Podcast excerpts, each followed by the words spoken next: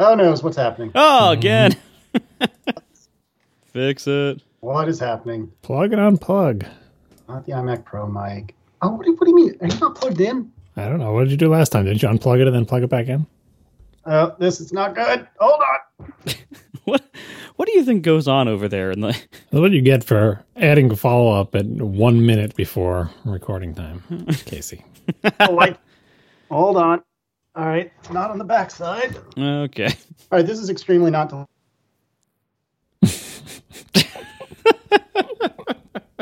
You just unplugged his Ethernet cable. just keep feeling around back there. Yep. Something that feels like audio. How's- Hello? That's better. Hey, you Hey. did it. All right, hold on, hold on. Let me. I don't know what the hell happened. That was weird. I had to unplug it and plug it back in, and I just rebooted my Mac. That's what I just told you to do. All right, stop adding follow up. the window for that is closed. No, it's it's happening. It's happening. All right, hold on. Let me hit record. Okay, should be recording now. a lot going on. Well, yeah. I mean, you know, the holidays. It's always always a busy time. Indeed. And we uh, have a lot to get through, so we should probably start. But I feel like we haven't had any witty banter yet so far. Do we have any witty banter? We can't have any witty banter until you include a sysdiagnose.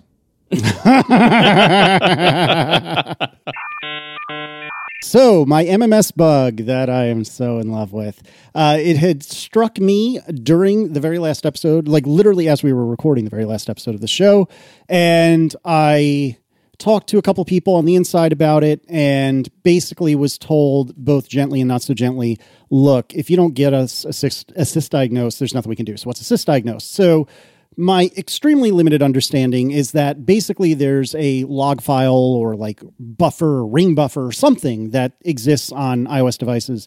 And if you hold all three buttons on a modern iPhone, so the volume up, volume, volume down, and lock buttons, if you hold them for about a second, uh, then it will trigger a sysdiagnose. And what that basically does is it takes uh, all of the logs that are in memory or on disk or what have you. I would presume in memory, but I don't know for sure. And it will dump those to the iPhone's file system, and you can get to them in settings. Uh, and my phone is locked up. That's cool. Uh, settings. I think it's privacy, uh, app data, something. Seriously, settings is just freaking locked. What the heck? Um, we can get to it somewhere in settings. And you can airdrop that to your computer and then you can attach that to a feedback once you know for the thing formerly known the artist formerly known as radar. Uh, settings privacy analytics and improvements analytics data and then you can search for sys and these things are usually multiple hundreds of megabytes. And i can understand the conundrum right you know, Apple needs to be able to find something to dig through other than just looking through code to, to figure out what's going on. And they're not exactly going to have me drive my iPhone over to Craig's house. So what you going to do? But I uh, I had one bug. I'll put the bug links or I'll put the bug numbers in the show notes. I had one bug that Apple closed and then reopened, probably because of all my kvetching and whining. And then I made another bug. Both of these have sysdiagnosis. So Apple people, I love you wouldn't you mind just going ahead and taking a look at this for me, please? Now, I'm going to do the cardinal sin of being a person on the internet. I'm going to bring up something that I got in trouble for in a different place because apparently I really like punishment. And I at, the same time this was all going on, this was literally Christmas Eve and Christmas Day that I was, you know, finally grabbing sysdiagnosis um, right when it when it was happening. I also noticed that my beloved Synology Drive client, which is you know the Synology version of Dropbox, uh, they their icon on Big Sur, if you if you use their quote unquote minimalist icon, which is to say their monochrome icon, their icon on Big Sur in dark mode is super duper bright white, which is like the world's most ridiculously silly aesthetic bug that affects nothing functionally, but it's really annoying on my laptop. And so I filed a bug, I think it was like the 23rd or something like that, saying, hey, you know, can we fix this icon in this certain setting on this certain OS on this certain machine? That'd be great. And I was expecting them to be like, whatever, dude, leave us alone. I was getting replies from them Christmas Eve, Christmas Day, the day after, constant replies about something that is the dumbest bug in the world. It does not matter. And I'm getting all these replies from Synology like like it's their job to keep their customers happy. Imagine that. They value customer sat. And uh, and so it was it was startling to me because a I didn't actually expect a response from Synology at all. B, certainly not on a time that most companies, not all, but most companies are probably, you know, on a skeleton staff or perhaps off entirely, as Apple is. And sure enough, I'm getting replies nonstop. And it's just so striking how quietly hostile bug reporting is within Apple and how actively great it can be in a company who really cares. And so with that with that bad mouthing aside, hey, fix my bug, please. That'd be great.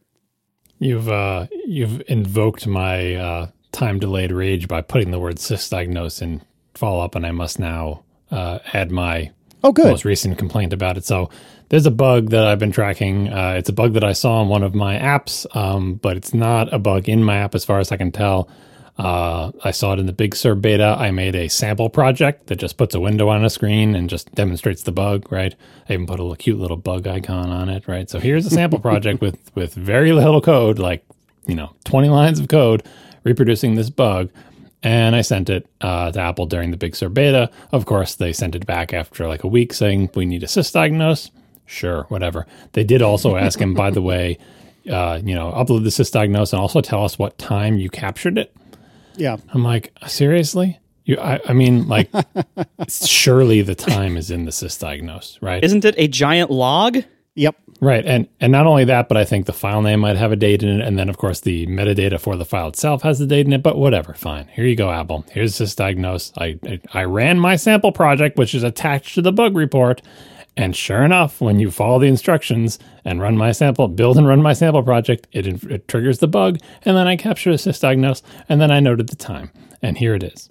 And then it sat there for like a week or two, and uh, you know new betas came out and it didn't get fixed. And then they send another thing on that bug that says, "Can you please capture a sysdiagnose and tell us the time that it came out?" and this is like a month in. Oh, gosh, I'm like, oh my god, listen, and, and I did I did the cardinal sin, which is like. I tried to communicate to whatever this is that's replying to me as if it's a human because I don't know that it's a human, right? And I said, "Listen, here's another." I did it again. I did. I said, "Here's another sysdiagnose. Here's the time I captured it." And then I said, "Like, why are you asking me the time that I, that it was captured? Can you not reproduce it? Does the sample project I included not work for you? Like, that's valuable data. You say, "Hey, guess what? Uh, we can't reproduce this, right?" And I said, uh, I'm running it on the DTK because at this point I had sworn off Big Sur on my main computer. I was able to reproduce it on both, but by, by this point, I was no more Big Sur on my Mac Pro. So I said, like, what's the problem? You, can you not reproduce it? Like, are you having trouble reproducing it? Are my instructions not clear? Should I capture like a screen a screen capture video of me showing what it looks like? In fact, I took photos of my screen in the original report and I said, because when I try to take a screenshot, it triggers like a refresh effect, which fixes it's a cosmetic bug. It fixes the cosmetic bug if you take a screenshot of it for whatever reason. And I included that info in the original bug report. And I took photos of my screen and I said, here's why I'm sending you photos of my screen and not screenshots. Like I was so helpful. And it's like a month in. I'm like, what's going on? No reply. And anyway, Big Sur came out and my bug is not fixed. Still no reply on this bug. That's all. Yep. It's so frustrating. It's so incredibly infuriating. And then and then to have me at the same time get responses from Synology on Christmas Day. Like I'm not advocating that Apple should be working on Christmas Day. That's not my point. My point is of all the days in the entire calendar that you would have expect nothing, it was Christmas Day. And here it is I'm having like almost an active conversation on their bug tracker on Christmas Day. It's preposterous. Yeah, and, and just to just to give a uh, like the reason the, the most likely reason that you're having that experience is it's not an excuse, but it is an explanation. Uh, it's one of scale. Synology has far, far, far, far, far fewer customers than Apple. Apple has a tremendous volume of feedbacks coming in. Um, Apple also has a tremendous amount of money, you know, so on and so forth. But like when you're a smaller company, you can afford one of your advantages is that you can afford to have better customer service. It's part of what lets you grow into a bigger company. So I'm not excusing the fact that Apple is slower on responses. In some ways, it's explicable, even though it seems like it shouldn't be because they have all the money in the world. But as we talked about in the past, it's not actually as easy as you think it is to convert money into human resources and productivity. if it was if it was that easy, like you know, business would be a lot easier, and there'd be a lot more of them. And they'd be a lot more successful. Anyway, uh, we all attached our sysdiagnosis, Apple. So please communicate about our bugs. Sometime, I mean, I'm saying within six months or a year. You know, I'm not in a hurry. It's a cosmetic bug. That's all. The same story plays out over and over again. you know, we we hear from Apple people or we talk to Apple people at like you know WWDC or whatever, and and they always tell us the same story. Your your bug reports really matter. Please file bug reports. It really helps. It really does get things you know fixed or helps us vote on things or whatever. But the experience of being an external developer reporting bugs to Apple has always been and continues to be horrendous. In fact, it seems like it's getting worse as the company is getting bigger and scaling. Like it, the it is so often apparent that whatever screening process the bugs are you know are going through like at the at the first levels it doesn't seem to work much if at all uh, at, at actually like communicating to developers we've seen this we've taken this seriously we paid attention to it and your time creating this bug report writing it all up creating sample code etc that time was well spent like no that the process does not communicate that at all. It, it communicates the opposite. It, it, it, clearly communicates over and over again to the vast majority of developers that I know, myself included, with all my experiences. You are wasting your time by doing this, mm-hmm. and you're better off if you just wait around for other people to do it, and that, that way you don't have to waste your time doing it. Because like that's that that is that is what their actions actually show. And I know their words say differently, and I bet they truly believe that we should be doing this. And I bet they truly intend for this to be good, just like I always intend to do all my homework. I always intend. I have the best intentions. and answer email. Yeah, I have the best intentions to you know to be productive and to to you know do do all my homework, answer all my email, floss every day, lose weight. And you know what? About two thirds of those things happen, and, and uh, usually the homework and the email aren't very high on the list. The experience of of filing bugs with Apple just has shown me over and over and over again for years and years and years this is not worth my time to do. And not only that, but it it almost seems actively hostile. yeah. Very few of the of the reports that I or the bugs I report ever get any response at all. They just sit there open forever with no comments ever put on them. Like they just sit there open. I'm like, well, why did I even file that at all? Some of them eventually get assigned as a duplicate, but that's actually very rare. Almost everything I, that I file just sits there forever. Um, if I'm lucky, I'll get a response. And the response, the vast majority of the time, is you didn't report a sys or you didn't add a sysdiagnose, therefore we're closing this bug. Or please check it to see if this is fixed in the latest version. Yep. Yeah. Another another thing they don't do themselves. Yeah, they're, they're checking whether it's closed. You know, like this, that's something you have to do. do you, I mean, it, like in most ticketing systems, you want the person who opens the ticket to agree that it's closed, but in the Apple system, you have to actually check whether it's closed. They don't tell you we think this is fixed. I mean, they do eventually. If they actually fix it, they say we think this is fixed. Please confirm. But what they also do is we have no idea if this fixed, but could you just test it on the latest beta to tell me if it's fixed or not? And I did that for every single Big Sur beta that came out, every single one. I tried it and yep, still can reproduce it. But they weren't even communicating to me at that point. Like if I had to uh, recommend a way to make the system better that's easier to apply money to is you just need someone who's an actual human being communicating more. So, for example, um, with with a bug like mine, where I you know I found it in my program, but then I made a sample project or whatever, it is entirely possible that it's still my bug because my sample program is still code that I wrote. And so, if I'm doing something fundamentally stupid because I'm an inexperienced Mac developer, the possibility is that I'm wasting Apple's time where they're going to go reproduce it and say, "Oh yeah, I reproduced it, but it's not actually our bug; it's your bug because here's a, here's a problem in your program." Right. Um, and that's me wasting their time. And that's the problem with being Apple. Like you have tons of developers and they send you reports and you have to, I got to deal with this. This isn't a bug. This isn't a bug either. This is just someone complaining or whatever. Right. So it's going to be low priority and it takes work to do that and it's costly or whatever. But the problem with silence is I don't know if that's actually happened already. For all I know, they reproduced the bug with my sample program, looked at my sample program for two seconds and said, oh, this dummy has a bug in their program. And are just never going to tell that to me, ever. Right? You need to communicate, over communicate Apple. Say, okay, we've accepted your thing. Okay, we're looking at it. Okay, this human looked at it at this time. Okay, we have we have reproduced it. We haven't. We could build your sample program. We couldn't. Where, you know, what number are you in the queue, like at the deli counter? Like literally anything, any kind of communication that is convincingly human that communicates the status of your bug in the system. And in the absence of that, our minds just spin off and say, I'm being ignored. I feel like it's a, you know, passive aggressive or whatever, or they don't care, which may not be true, but we're just not privy to what is actually going on behind the scenes.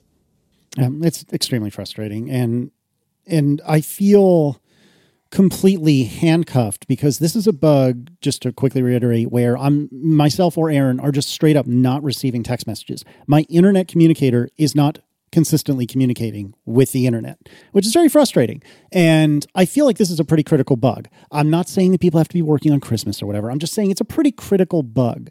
And as far as I'm concerned, I'm just throwing things over the wall for them to laugh and incinerate them. And it's very, very frustrating. I mean, And- on your bug, Casey, I'm pretty sure they know about it. Like they already did that one, One thing where they said, "Oh, we think we're help." You know, that they, it was in the release notes for an iOS release. Now, the fact that that didn't fix all the problems is bad, but I don't think they're unaware that this is a problem. Like your report is surely one of thousands that complained about this, and that's the other problem where it's like, okay, we've got a team working on this. Would you rather that team spend its time set, writing the same thing in a thousand bugs, or would you rather them just fix it? We all just want it to be fixed, right? But it feels like when you're the one who submitted the bug and they come back and say we need a sys diagnosis, like, oh. like if, for example, a human communication could be, hey, we've got a lot of reports of this problem and the team is working on it. And then, oh, and by the way, if you can give us a sys diagnosis, it might help.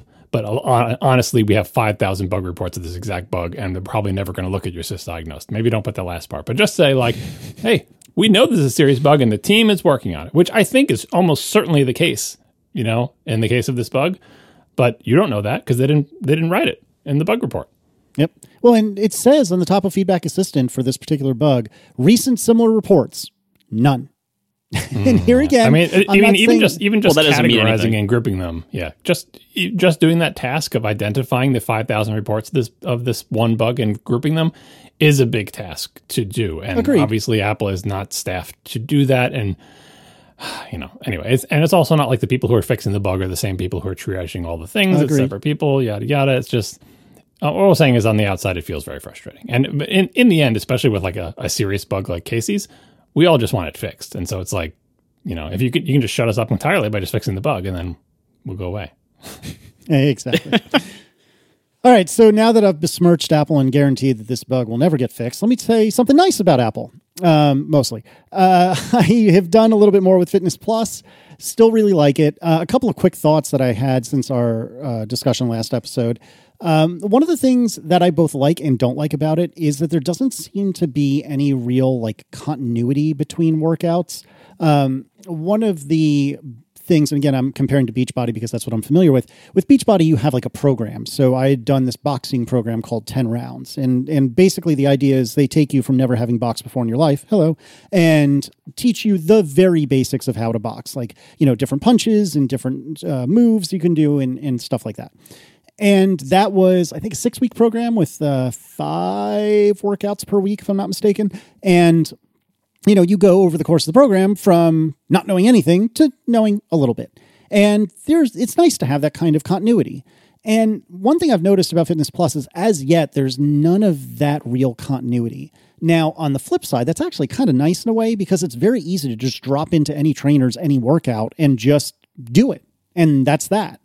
And again, I like that there are workouts of varying lengths. So there's 10 minute workouts, 20 minute workouts, 30 minute workouts, et cetera. And I like that a lot too. But I also wouldn't mind to have a little more continuity and be like, hey, you know, Greg is going to take you from not being able to lift a one pound weight to being you know to, to deadlifting 350 pounds or whatever and you know it would be neat to be able to have that kind of continuity that being said uh, one of the things i do like is that it seems that they're constantly updating the the app or the, the the workouts with new workouts which is super awesome and in beachbody you know by comparison it's like an ios release right like they have an entire program that lands all at once generally speaking and that's that and then that particular trainer will come back in six months to a year with another program that they just drop all at once. And it's really nice to have Apple Fitness Plus having um, you know regular updates, and it seems like this is still going on as we speak, which is great. Uh, I still think the information architecture is kind of kind of janky. Um, being it, it's not terribly easy, or maybe it's just me, but it's not terribly easy to find the workout you want.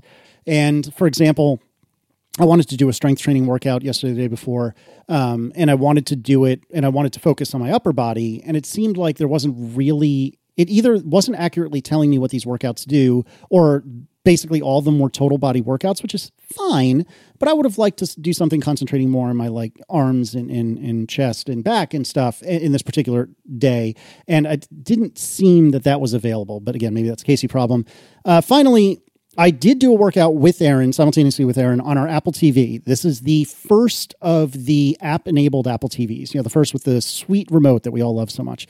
And perhaps I did something wrong. Uh, I don't know. But when I started it, it basically said, okay, who's doing this workout? Is it Casey's Apple Watch? And I said, yeah and then started the workout, and that was that. So there was no integration whatsoever with Aaron's watch. Now, she does not have a user on the Apple TV. The Fitness Plus trial is associated with my Apple ID. So I can explain away why this would be a thousand different ways. And it's not. It's not unreasonable, but it would have been really nice if it could just detect, oh, there's another Apple Watch nearby, and there's only one other. It's not like we're in a gymnasium where there's 500 in the before times. You know, there's like one other Apple Watch nearby. Shall I offer it to that person?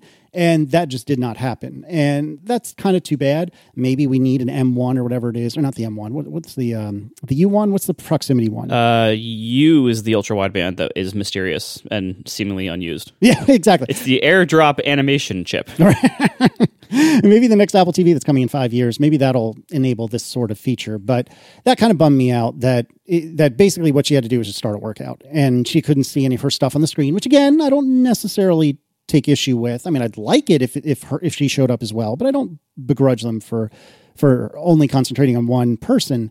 But even just starting the workout automatically and pausing it automatically would have been really nice.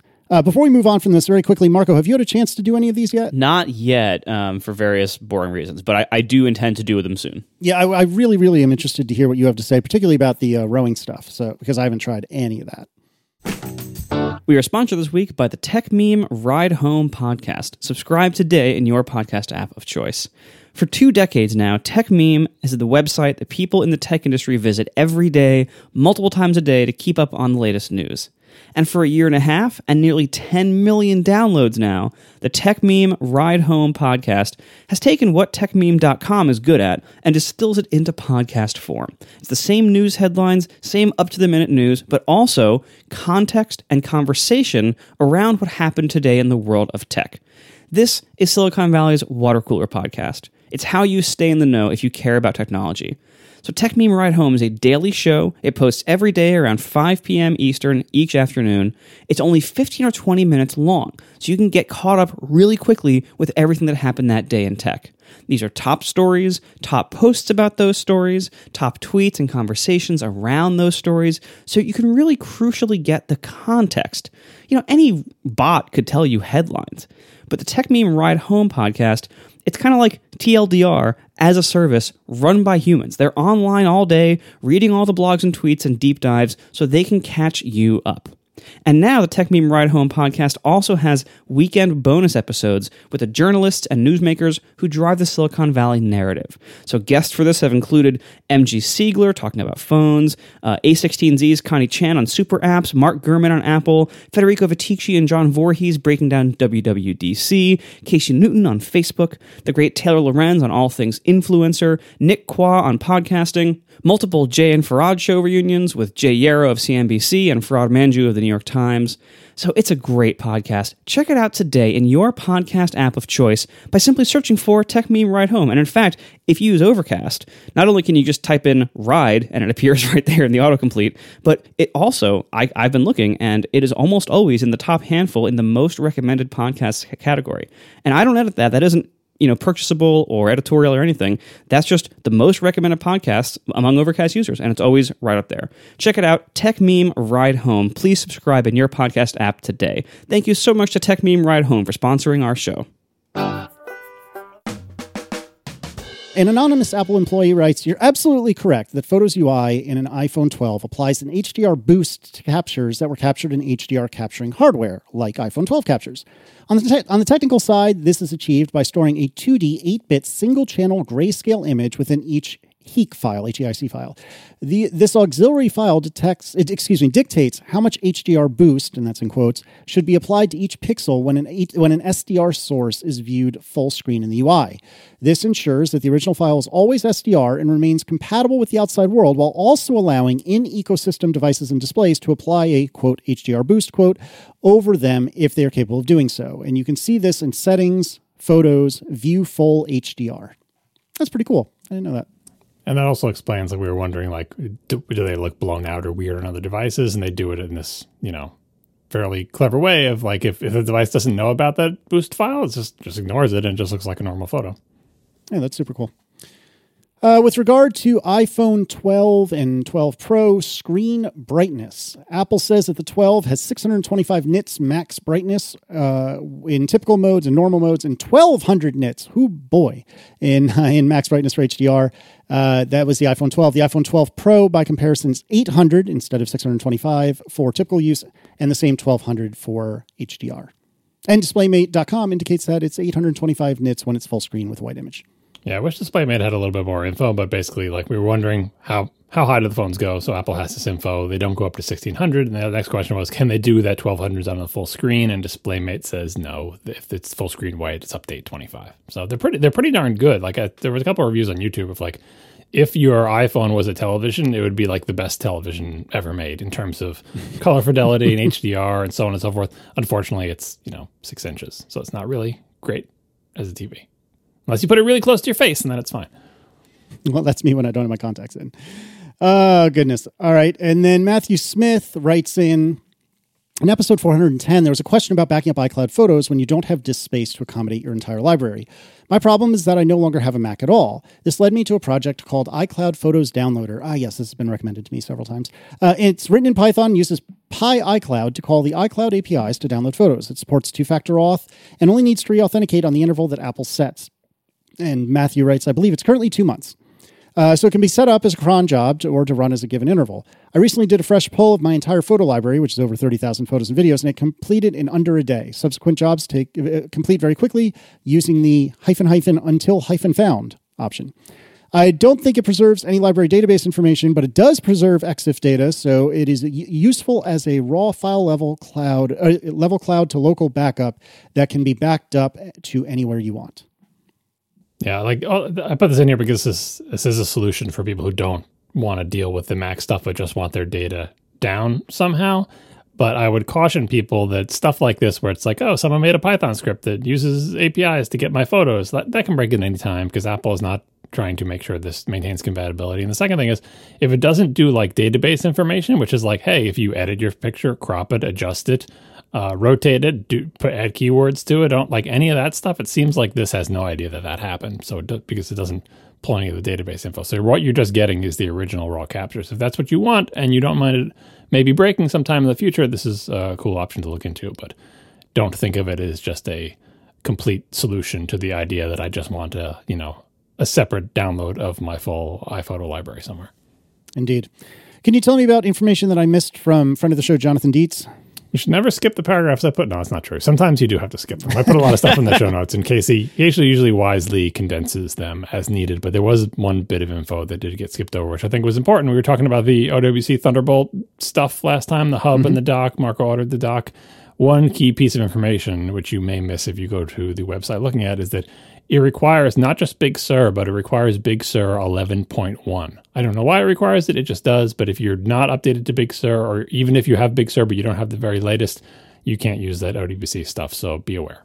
Yeah, my understanding is that 11.1 added support for whatever new Thunderbolt controllers or chipsets are used in a lot of these. Goshen Ridge. Oh God, really? Is that what it's called? it was called Goshen. Yeah, that's my, my memory. Goshen is everything a ridge? Goshen something. I guess. Yeah. So anyway, it, Mac OS did not support this until 11.1. All right, we talked last week about now is the time to do the big Big Sur update. Man, I wish I thought that one through before I started. That's all right. The big Big Sur update. Uh, so how the turntables. Uh, all right, I have not uh, done any Big Sur updates to recap. My MacBook Pro has been on it for a while now, but the iMac Pro I haven't touched. I will soon, but I just haven't gotten to it. Marco, what have you done? Well, uh, I have solved this problem in a different way, but suffice to suffice to say, I am now running Big Sur on all of my Macs. All right, I am very very curious to hear about this later. John, what's your situation? I did what I said. I picked this, you know, week long gap in my podcasting schedule. Decided now is the time to bite the bullet and do the update after doing many many backups. I did. Um, update for the most part went well, except for, I mean, this would have been an update it'd be like disastrous to like a non computer nerdy person who doesn't want to deal with this stuff. Like, I did the update, everything seemed to go fine, and then I went in to, you know, give some app permissions because some app needed some permissions that it didn't have, whatever. and I go into the security and privacy thing. I guess this is already off into computer nerd land because who else knows to do anyway. I'm in there and it's like, oh, okay, give this app access to whatever. Uh, enter your password and enter my password, and it's like, no, sorry. It does the little dialogue shake. I'm like, oh, did I mistype it? Enter my password? No, sorry. I'm like, look, I just logged in with this password, right? So I try all the things, all, all the Mac OS 10 lore of like, well, I don't know if you guys remember this. Occasionally, still does it.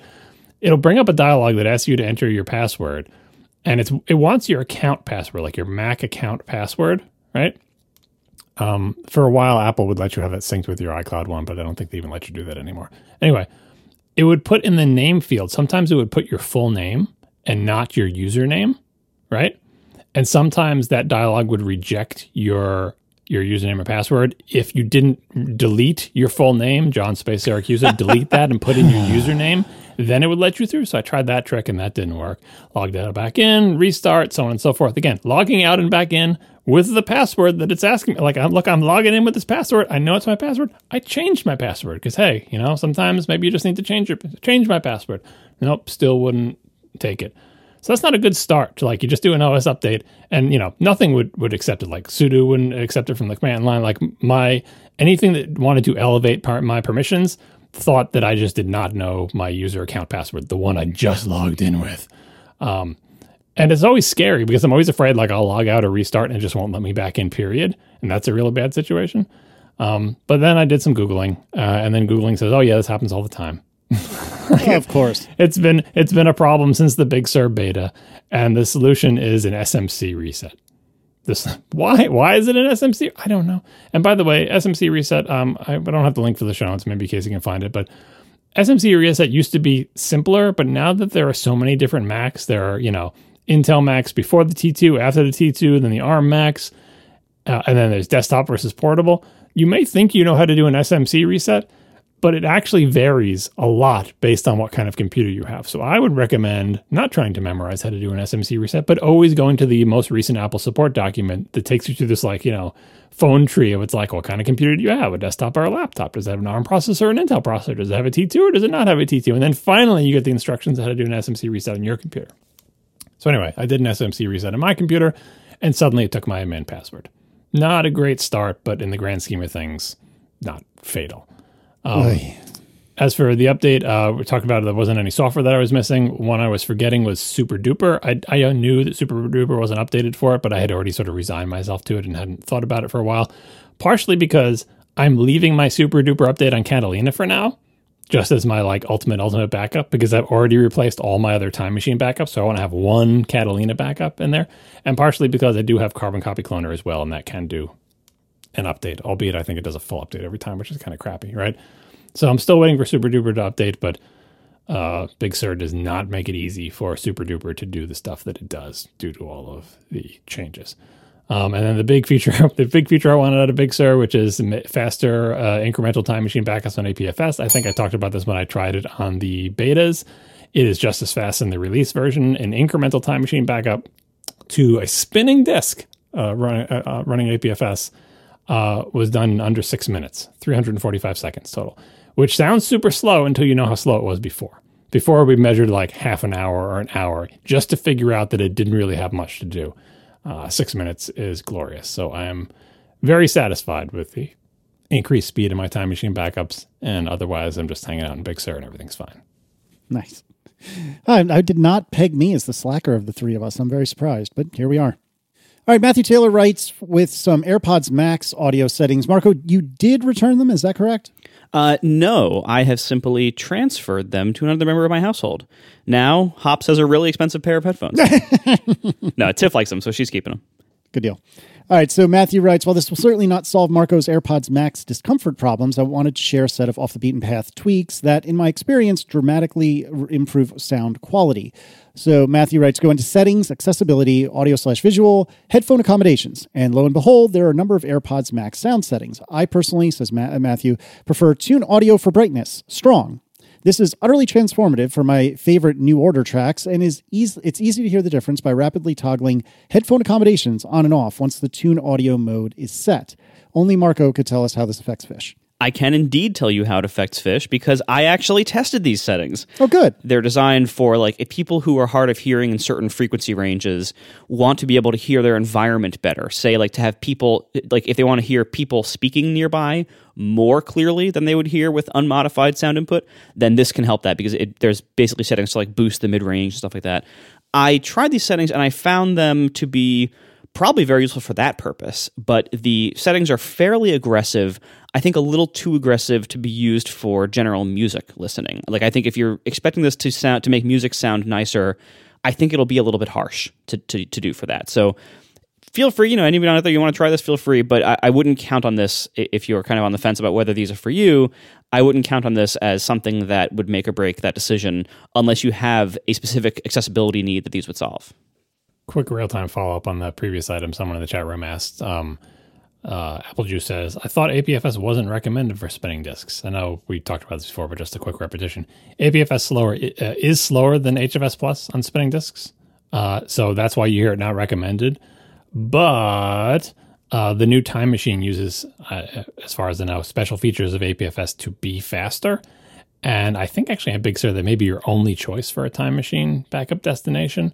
Uh, so that's why, even though it's a spinning disk, I'm going with APFS. And the second thing is when people ask me, hey, I've got a new spinning disk attached to my Mac, should I format it as HFS Plus or APFS?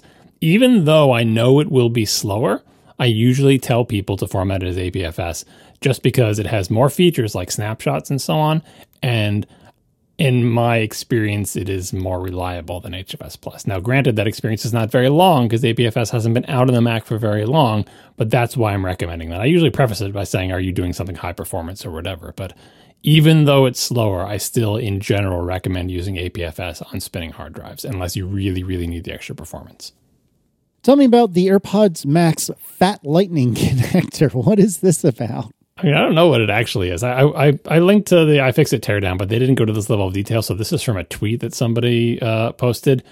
We were talking about how like electricity is sent through the the yoke, the little metal thing that goes over your head to the other ear cup, and it's like some kind of brushes or something, according to that uh, snazzy video that like touched the metal thing or whatever.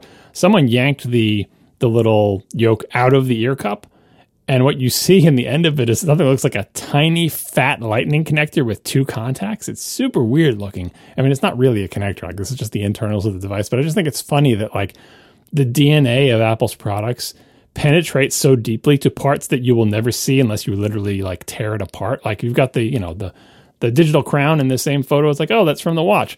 And then it, when it comes time to make some kind of connector that you're never going to see, this is part of the internal structure of a thing. It ends up they end up making something that's like, well, we've done connectors like this before. Why not just make it the same way we make Lightning, but fatter? So there it is, this cute little two prong fat lightning thing that is inside all of your earphones. Check out the picture in the show notes and or show art, chapter art. Indeed. And then somebody has stepped up to the plate to make the case we always wanted. Yeah, it was the first third party AirPods Max case I've seen, and lo and behold, it is just a regular case. Now, obviously, they, the case maker can't change how the the uh, AirPods Max fold, but it's just a hard case. They just took a hard case and wrapped it around that shape. Uh, they put in the little magnets to make it go into super low power mode, right? That wasn't apparently too hard to do.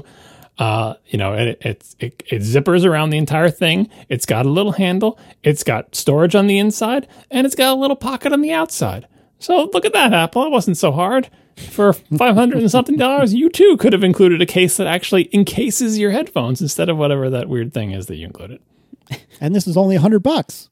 I mean, yeah, it's it's, it's an expensive case, like you know, and it's fancy or whatever, but like it doesn't have to be. You know, just look at the Sony case or the Bose cases. They're not the fanciest things in the world, but it's just a plastic shell with a zipper around it. It's not rocket science. And I've already ordered this because even though I'm giving the headphones to Tiff, she needs a good case too. Everyone deserves a good case. And yeah, this is and this is from Waterfield Designs, you know, sfbags.com. They've they've been around forever making products for pretty much everything Apple sells, and they're pretty high quality. Uh, I've, I've had a few of their things before, and, and they've they've been very good. So a hundred bucks for something from them is actually pretty reasonable. And speaking of cases, uh, my final iPhone 12 case finally came. I ordered this over a month and a half ago, and it just came in the mail. It was from overseas and you know shipping is all weird and covid and yada yada so don't blame anybody for this but that's what i've been waiting for so previously I had the Apple silicone case that I talked about in a past episode, and then the Sena leather case that I talked about in a past episode, and now finally this is the. Oh, let me look up the name of this thing. Uh, the Olixar leather iPhone 12 case, and it's just like the other cases that I ordered. It's got a, a open bottom, so you can see the entire bottom of the phone, and so you can swipe up from that edge. It is black. It is leather. It has buttons that are made of metal that poke out. They're not little leather lumps. Uh, doesn't have any markings other than the brand at the bottom. What I did was I I looked at it before I decided to put it over on my phone and said, "Am I going to take off the Sena case and put this one on?" In general, I tried to only put a case on my phone once, just because I feel like they get they get loose as you take the phone in and out of them, right? Uh, and this one looked good. It looked the buttons. We're gonna let that go by. All right, go ahead. It's fine. Um, the buttons were more recessed than the Sena case, and they were not textured like the rough texture that I complained about them. Um, so it's more like the Apple leather case. Like if you look at the Apple leather case, it's actually like look if you look at the volume buttons, there's actually a little trough in the side of the case where the volume buttons are. So they don't. It's not like there's a case and then buttons stick out from that. There's a little divot, and in the divot are the volume buttons. The volume buttons still stick out farther than the case itself, but not as far as you would think. Um, and then you know the power button on the other side. So I put it on. Um, the leather is nowhere near as tacky as the Sena case. The Sena case is the tackiest leather case I've ever seen in my life. Like out of the box, it's already super grippy. Like I said, it also the Sena case seemed like it scratched easily and was very soft. That's part of what made it tacky. But I did like that feel. This one feels a lot more like not the Apple leather cases, but it's it feels. I was like, is this leather or is it plastic? It feels very hard. So this is the type of leather case that's going to take a while to break in. I smelled it and looked at the label. Says, is this actually leather, or did they just send me a plastic case that, that you know that I just got ripped off?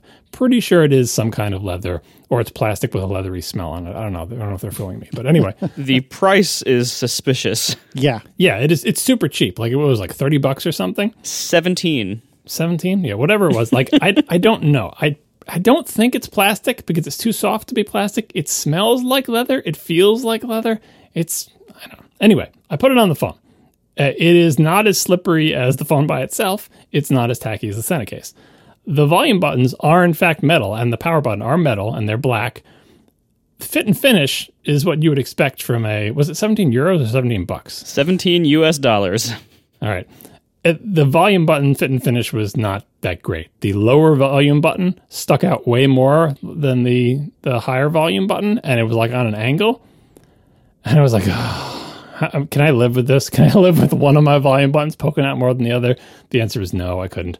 So I took the phone out of the case, and then I I slowly scratched away at the underside of the volume button that stuck out more. And this is another reason I think it's leather because as I'm scratching away at it, like if you can imagine taking a little metal thing and scraping away at leather, you know how like leather like resists, like it doesn't, it's not like plastic, but it, it felt like leather on the inside too. So I scraped away a whole bunch, put it back in, and now the the volume down button sticks out only slightly more than the volume up button. No one but me would ever be able to tell. Anyway, so this is the case I'm using now. It is the by far the cheapest case that I got, but it is also the closest to what I'm looking for. It is the most like the Apple case, but with no bottom on it. So for now, I'm sticking with this case. And I already knocked the phone off of my nightstand onto the floor with this case on it, and it seems to protect it pretty well. So I'm, I'm doing, uh, you know, doing pretty well. I, I went back and looked at all my uh, iPhone case tabs to see what other alternatives that uh, that are out there that I might be interested in buying, and none of them really stood out to me. I know there are lots of other options, but all of them had something about them that I like worse than this case that I have on it now. So, so I guess this is it until until unless this case totally fails or something terrible happens to it. Um, I'm sticking with the super cheap Olixar case, and I'm not really loving it. Oh, and one more thing about it is it has like a little plastic ring around the camera. It's almost entirely flush, but not 100% entirely flush. so when you lay it down flat on a hard surface, again, no human could tell this, but if you lay it down flat on a hard surface, you can move it like a half a millimeter at one of the corners. I'll, I'll, I'll deal with it. It's fine. I feel like that's uh, going on your gravestone. I'll deal with it. It's fine. We are sponsored this week by Boxcryptor. Many of us use storage space from cloud services such as iCloud, OneDrive, Dropbox, Google Drive, etc. All of this is super convenient, but the data is usually stored in data centers that are accessible to the government or law enforcement or potential unauthorized access. Boxcryptor is cloud encryption software made in Germany to add an extra layer of security to your cloud storage. With Boxcryptor, you can continue storing your data in the cloud, but the software encrypts your files and folders in iCloud, OneDrive, Dropbox, Google Drive, and numerous other cloud providers. And they, they do this encryption directly on your device before the files leave your device. So Boxcryptor keeps the convenience of your cloud storage provider of choice and makes it more secure and private for you. Boxcryptor is also great for businesses since teams can work together securely in the cloud. They also have an integration for Microsoft Teams made by the Boxcryptor team directly. And there are also special offers available for public schools. Corporate customers and schools can email sales at boxcryptor.com for a quote, and please mention ATP in your email. Now, the basic version of Boxcryptor, which is probably what most of you need, is completely free. With a Boxcryptor free plan, one cloud service can be used on up to two devices for free. If you need more than that, the Boxcryptor personal plan can use as many cloud services and devices as you want for just $48 a year. And as a special offer to our listeners, from now through the end of January 2021, you can get a 40% discount on that personal plan with promo code ATP40. Once again, that's 40% off the Boxcryptor personal plan through January 2021 with promo code ATP40. And the basic Boxcryptor free plan is, of course, totally free if you only need one cloud service on up to two devices. You can learn more about Boxcryptor's cloud encryption made in Germany at boxcryptor.com. Thank you so much to Boxcryptor for sponsoring our show. Earlier tonight, I read a fascinating tweet, and it, it was as follows Selling my iMac Pro, 10 core, 64 gigs RAM, 4 terabyte SSD, Vega 56. Apple just replaced the screen and logic board. There's a 90 day warranty. Similar use config, sell for such and such, and I want such and such. This tweet, this fascinating tweet, written by Marco Arment. What's going on, man? Well, like it says on the tin. My iMac Pro is uh, sold, boxed up. It'll be shipped out tomorrow. Uh, I got it back from Apple tonight. It's, it's fine. It's perfectly working order as far as I can tell. They they did indeed replace the logic board. You got it back tonight. Yep. And within an hour and a half, two hours, you have boxed it up and pre- prepared it to be sold. Correct. Oh boy. All right. What's going on? Well, you know, without boring the listeners with too much of the past details, you you already know that I had my iMac Pro in for service um, because of you know dramatically increased fan noise recently. Uh, Apple indeed diagnosed the problem as something with the fan controller on the motherboard, probably, and so they replaced the entire logic board uh, and uh, the display as well for unrelated reasons. They said they, they they there was a small chip in the corner and it wasn't noted on the way in, and so they weren't sure if it was my fault or their fault. So they replaced the display. Great. Well, that's kind of nice. yeah, that's really nice. um, so anyway, you know when you when you go without a, an Apple desktop for a while, you know I've been I've been without it for about I don't know a week and a half, two weeks, something like that. And uh, so, you know, I had to get used to life without it. You know, I'm not going to just stop needing a desktop. So I basically moved in to my MacBook Air, uh, my new M1 MacBook Air, and not not fully. I didn't transfer everything over um, because there's first of all not enough space to transfer everything over um, because I don't have I don't have four terabytes in this MacBook Air because it doesn't exist yet. Uh, and so, you know, I, I have like kind of a small minimal setup here, uh, but I've been getting along with it just fine. And I've really gotten used to, as I mentioned, I think last week, just how fast a lot of things are on this machine. It is so good, and and before you know, I've I've been kind of away from my my main desktop uh, situation for about a week. But before that, I was doing all my work on this for about another week, and so I've I've done all the heavy lifting. I've had it connected to the ultra fine screen, uh, you know, for big desktop work. I've had it, you know, run run it in clamshell mode for there.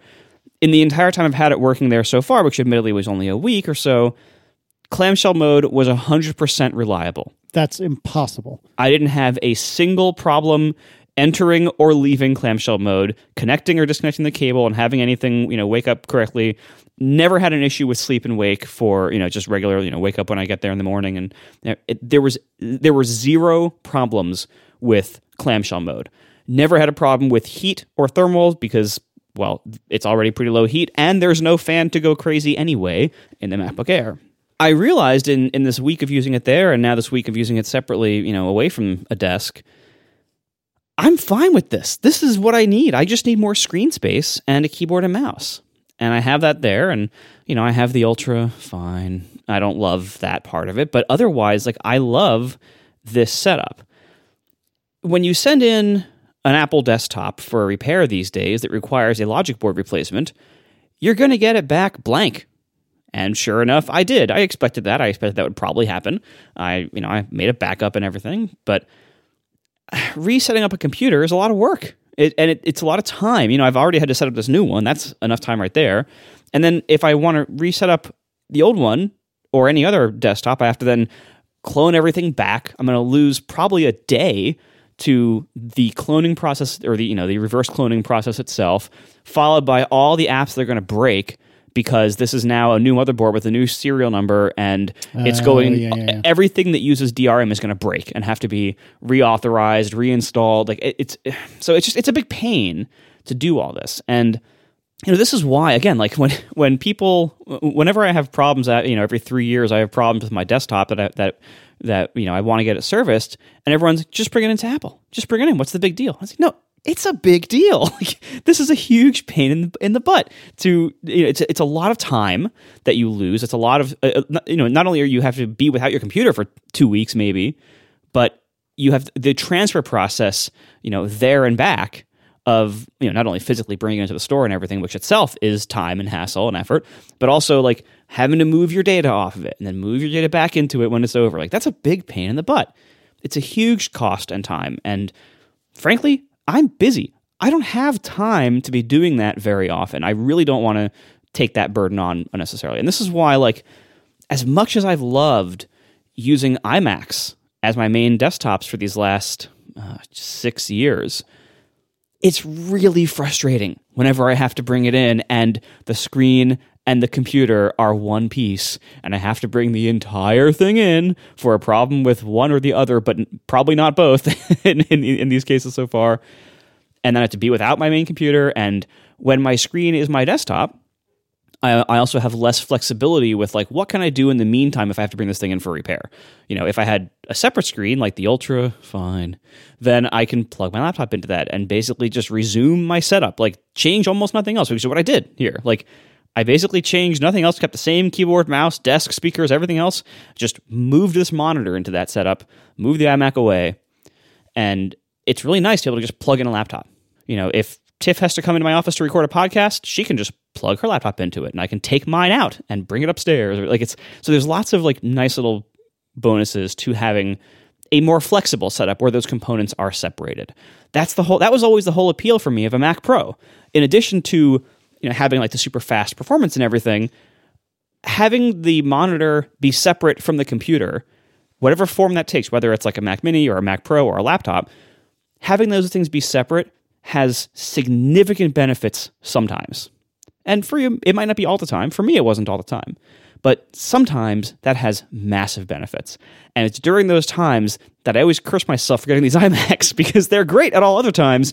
But when you when you run into a problem with one of these parts and you have to have the whole thing sent in for service, that's really cumbersome. I'm not sure if you're aware of this, but your laptop has a screen attached to it. Yes. Thank you. I'm using it right now, so actually. some, if something goes wrong with that screen, you will have to actually bring the whole laptop in. Obviously, that's easier than bringing your iMac in. But I- I'd also say that if you're, if you're getting a Mac Pro because you think it'll be easier to bring in just the computer part, I have bad news for you there too. That's fair. So, I got an email from listener Matthew Taylor uh, almost a month ago.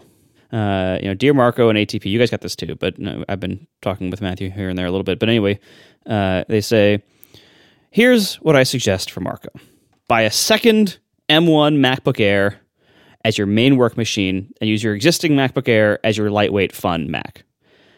Number two, buy the Pro Display XDR. If you need more ports, buy the CalDigit TS3 Plus dock. sell the LG 5K. After repair, sell the iMac Pro. Then wait until all the dust shakes out over the next six to 18 months on new high end MacBook Pros, iMacs, and Mac Pros and buy whatever you want then. Matthew is using this setup, the, the uh, MacBook Air with the Pro Display XDR. And it's apparently phenomenal. The best Mac experience imaginable. Zero noise, ultra fast, gorgeous, tons of screen real estate, and plenty of expansion. And then later, uh, this other thing that, stu- that stuck out to me all Intel Macs are rapidly depreciating assets. Uh, we're experiencing a once in a generation quantum leap in speed and capabilities. And that that kind of infected my brain. And I've been thinking, you know, this is this is correct. This is this is all like on the level. Like this is totally correct. As soon as you use the M1 stuff, if it fits your need profile, it is amazing. And I understand there's a lot of people for whom the M1 stuff does not fit their need profile yet. I totally get that. You know, if you need more than 32 or more than 16 gigs of RAM, you're out of luck for now with this stuff. If you need like super high end GPU performance, maybe if you're like a video editor or something, this is not going to be great for you. You know, if you need more than two terabytes, this is not great for you. If you need a, a laptop with a bigger screen than 13 inches, again, not great for you. Or more than two ports. you know, like there's huge holes in this lineup that are not filled yet. If you need to run Intel stuff, if you need to run Windows, like those, the, the needs for Intel machines are still going to be best served by Intel machines for a while. But my needs are none of those things for the most part. Like, yeah, I would like more RAM. I would like more disk space, but I'm getting by just fine for now on 16 gigs, and it's faster in lots of things I do. In the worst case, you know, a, a few things are slightly slower. Like when I have to launch a uh, a Rosetta application that's fairly large, like Adobe Audition or Photoshop. Yeah, it takes a couple extra bounces on the dock before it launches. Once it's open, it's fine. It's fast. like so, it's you know, it's not. This isn't that big of a deal. And in every other way, this machine is actually either the same or way better for me and for what I do. I, again, as I, as I mentioned in the past, I love desktops, and I will probably return to desktops fairly soon. But for right now, I feel like this this really is a like once in a generation kind of time where right now the best computer Apple makes for most people, unless you have one of those special needs, is the MacBook Air, which has almost no downsides at all. Like there's not even a fan. And I hate fans. By the way, we've we've had a couple of people write in to say that not only does yes, the LG definitely have a fan, but also apparently like the previous Apple Cinema display also had a fan. apparently it's fairly common for monitors to have for big monitors to have fans. The Thunderbolt display had a fan. I, think it was funny uh, describing the ideal setup of a fanless MacBook Air connected to a monitor with multiple fans in it. Yes. yeah, but anyway, I've always hated fan noise, and in recent years, I've been spoiled by computers that didn't make much fan noise for the most part, and so I, I've I've loved that, and I don't I don't ever ever really want to go back. But when I've tried going laptop only or laptop primary in the past, things were different. Clamshell mode sucked, and it, like all Intel Macs, clamshell mode still sucks because it, it as many of you out there know because you do it it works most of the time, but working most of the time is very different from working every time. And so far with the M1, it works every time. And it's glorious. And, you know, also in the past, laptops were significant compromises in performance. Or if you push them at all, they would sound like jet engines next to your desk. and those things aren't true with this laptop.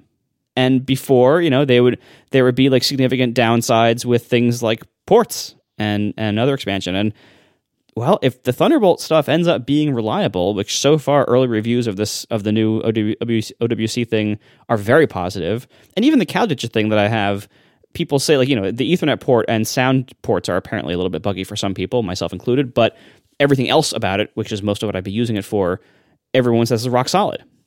So it does seem like it's possible to get good, good Thunderbolt stuff these days, especially if the Ethernet on the new OWC one is, is solid. And so it seems like most of the reasons why I've not liked laptop only setups or laptop primary setups in the past, most of those reasons are not there anymore, or at least are significantly reduced. And it might only be for the next six months. You know, this is this is a unique time.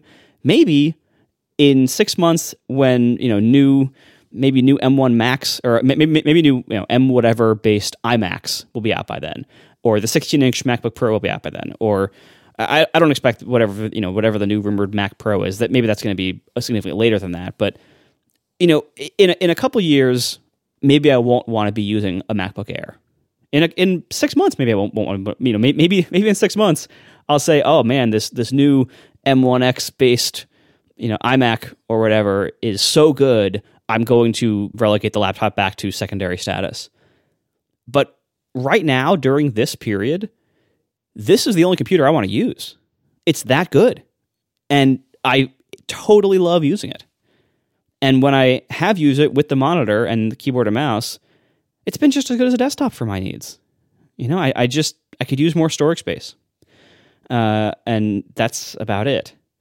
I also looked up the trade-in value of the Mac Mini that I bought earlier. I think this. I think early 2020 uh, for Studio B upstairs, which we're not using anymore because of our you know different situation now. We're not using Studio B anymore, so this Mac Mini's just been sitting there. This is where the LG 5K came from. It used to be the monitor for this Mac Mini, uh, and the trade-in value for it on Apple's trade-in thing is like six hundred and fifty dollars, and I can like I can get a new. And this it's low. It's only it's only eight gigs uh, and five twelve gig storage. I can get a new M1 Mac Mini that is also eight gigs and is also 512 storage for like $200 more than that or something. It's, it's not much more than that.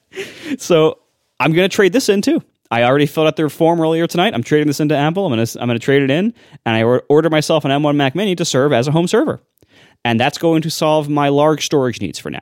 I'm going to do you know my, my laptop only has one terabyte, and it's too late to return it, and two terabyte ones are back ordered till February anyway. I'm going to do exactly what I told the AskATP writer last week to do about large photo storage. Right now, I don't have any Macs that are signed into my iCloud account that have all the photos on them, but I'm going to use the new Mac Mini to do exactly that with an external hard drive. It's totally fine. like so now I will I will make my primary computer not have all the photos on it, but that's fine as long as I have something with all the photos on it. I'm fine. I'm gonna you know try to live on one terabyte as my primary computer, which is not going to be like incredibly simple, but with some discipline, I think it'll be totally reasonable to do. Many people out there do it. You know, I've I've lived on that before on my primary, so it's been it's been a while, but you know, I have, I have a bit more fish since then. But but I think I think it'll be fine. And uh, and that's gonna be that, that's gonna be what I use for now. And I'll see. You know, again, I'm not to make any promises. I know myself well enough to know that as soon as Apple releases something better and faster, I'm to rationalize getting it. But for now, I'm going to do this exact setup. I'm going to have this MacBook Air and I'm going to bring the LG 5K back from the beach because I hate it. And that will be my non beach monitor at my alternate setup here. And at the beach, I'm going to buy another LG 5K. Just kidding. I ordered the XDR. I was going to say I just lost a tremendous bet with myself. Oh, okay, all's right in the world because yeah. uh, the thought of you not setting money aflame for the fun of it is just so foreign to me. So, okay, the Pro Display XDR. Now, I am a little, I am a little surprised though. Can can you tell me why? I'm trying to figure out a way to phrase this question.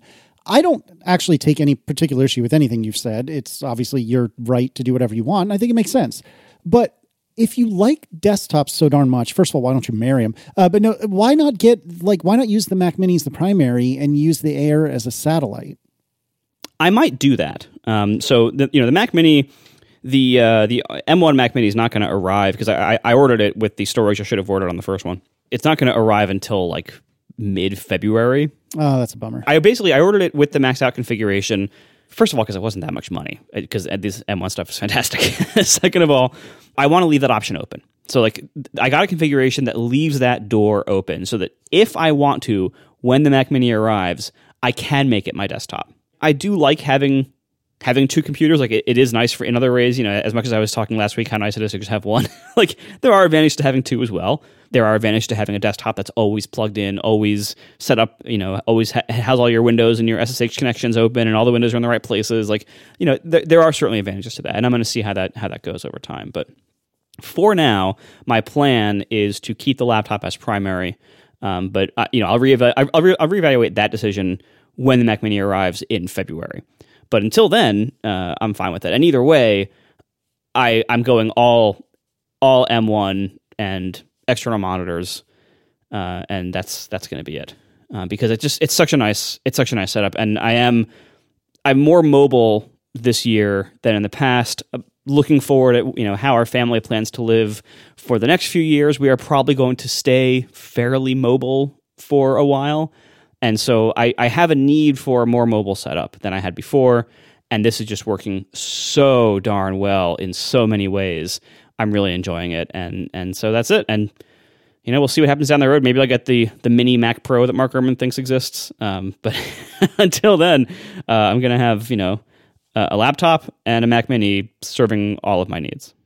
I have two sets of questions for you. One, uh, how did you not manage to find a way to get a non-gold MacBook Air in this equation? Like you give that one to Tiff, you order the non-gold one with two terabytes. Like is, is that is that not in the mix somewhere? What what's happening on that front? If my gold one terabyte model was still under the holiday return thing, I might have considered doing some kind of a swap like that, but it's not. Not a swap, like an additional an additional non-gold MacBook Air. Honestly, the gold's not really that big of a problem for me. Like it's it's a weird color. I I knew that going into it. In certain lights, it looks a little more pink than than what I would prefer. In certain lights, it looks weirdly orange, which is kind of cool. like it's it's a weird color but I still like that because I don't get excited at all about the silver or the gray at all. Like I, I look at those and I think this is the same old computer that I've seen a million times, that, that I've owned a million times. And so having it be this weird orange, pink, gold thing makes it seem new, even though it's kind of an odd color. And in certain lights, I don't like how it looks. It at least looks fresh and new, which it is on the inside. And it's kind of nice to have the outside, you know, convey that to me. All right. And second set of questions uh, nano, non nano, and did you get the stand? I got the stand and I got non nano because I was a little concerned about the, the cleaning aspect of it, of the nano. And I've been using a glass fronted monitor in this exact position for six months and it's been totally fine. So I don't expect to, uh, you know, to, to need the nano texture where it's going. All right, so this is the law of conservation of fans in your office. You get a computer without them, you get a monitor with some, will maintain the same amount. Yep. Well, this this all sounds good because I feel like as you uh, change computers six months or whatever from now, uh, you'll be able to like pass things on. So the laptop that say you decide you want to get something else, whatever that something else may be, that laptop can get passed down very easily to be useful as a small light laptop for anyone else in the household who wants to use it, or even just for you to use as your lightweight computer and then you can rotate in, uh, you know, a, a, beefier Mac Mini or a half-sized Mac Pro or whatever, or even if you get an iMac, right? You could still have the iMac and still have this big screen and use the big screen to hook up to one of the laptops that's floating around, right? So you have a lot of options now with these modular components.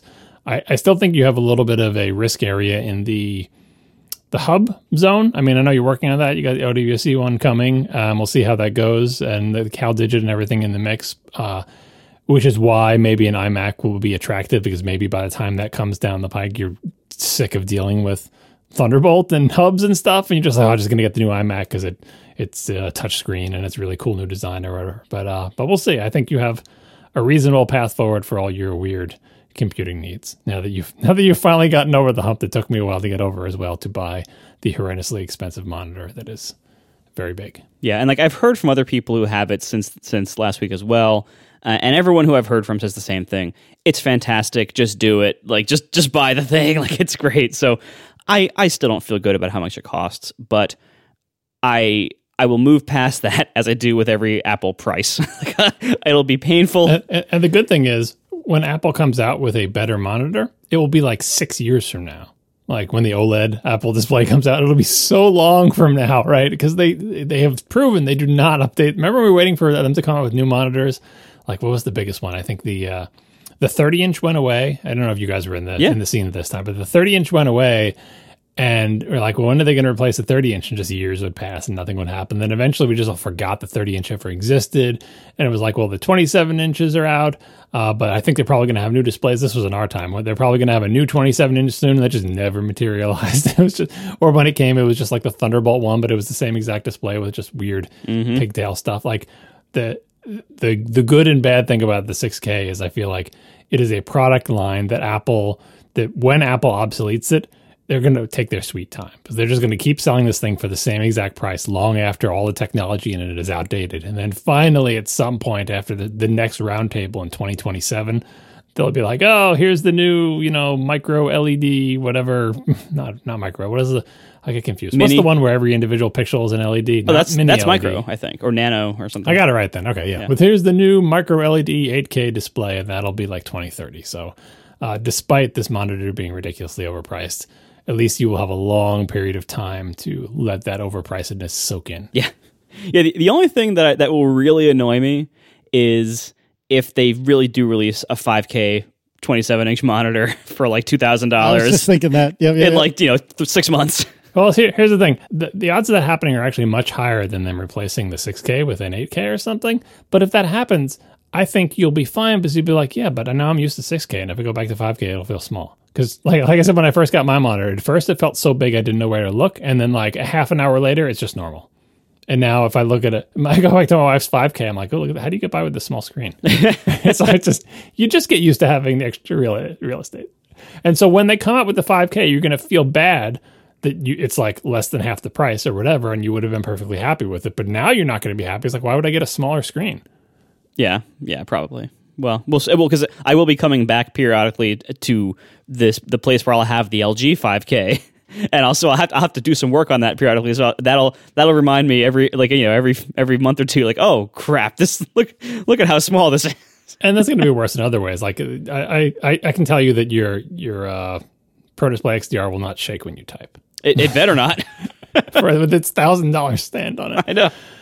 Well, Casey, as, as someone in the chat room pointed out, uh, I got an XDR last year, Marco got one this year. Uh, 2021 is your year, so start saving now. I don't. I.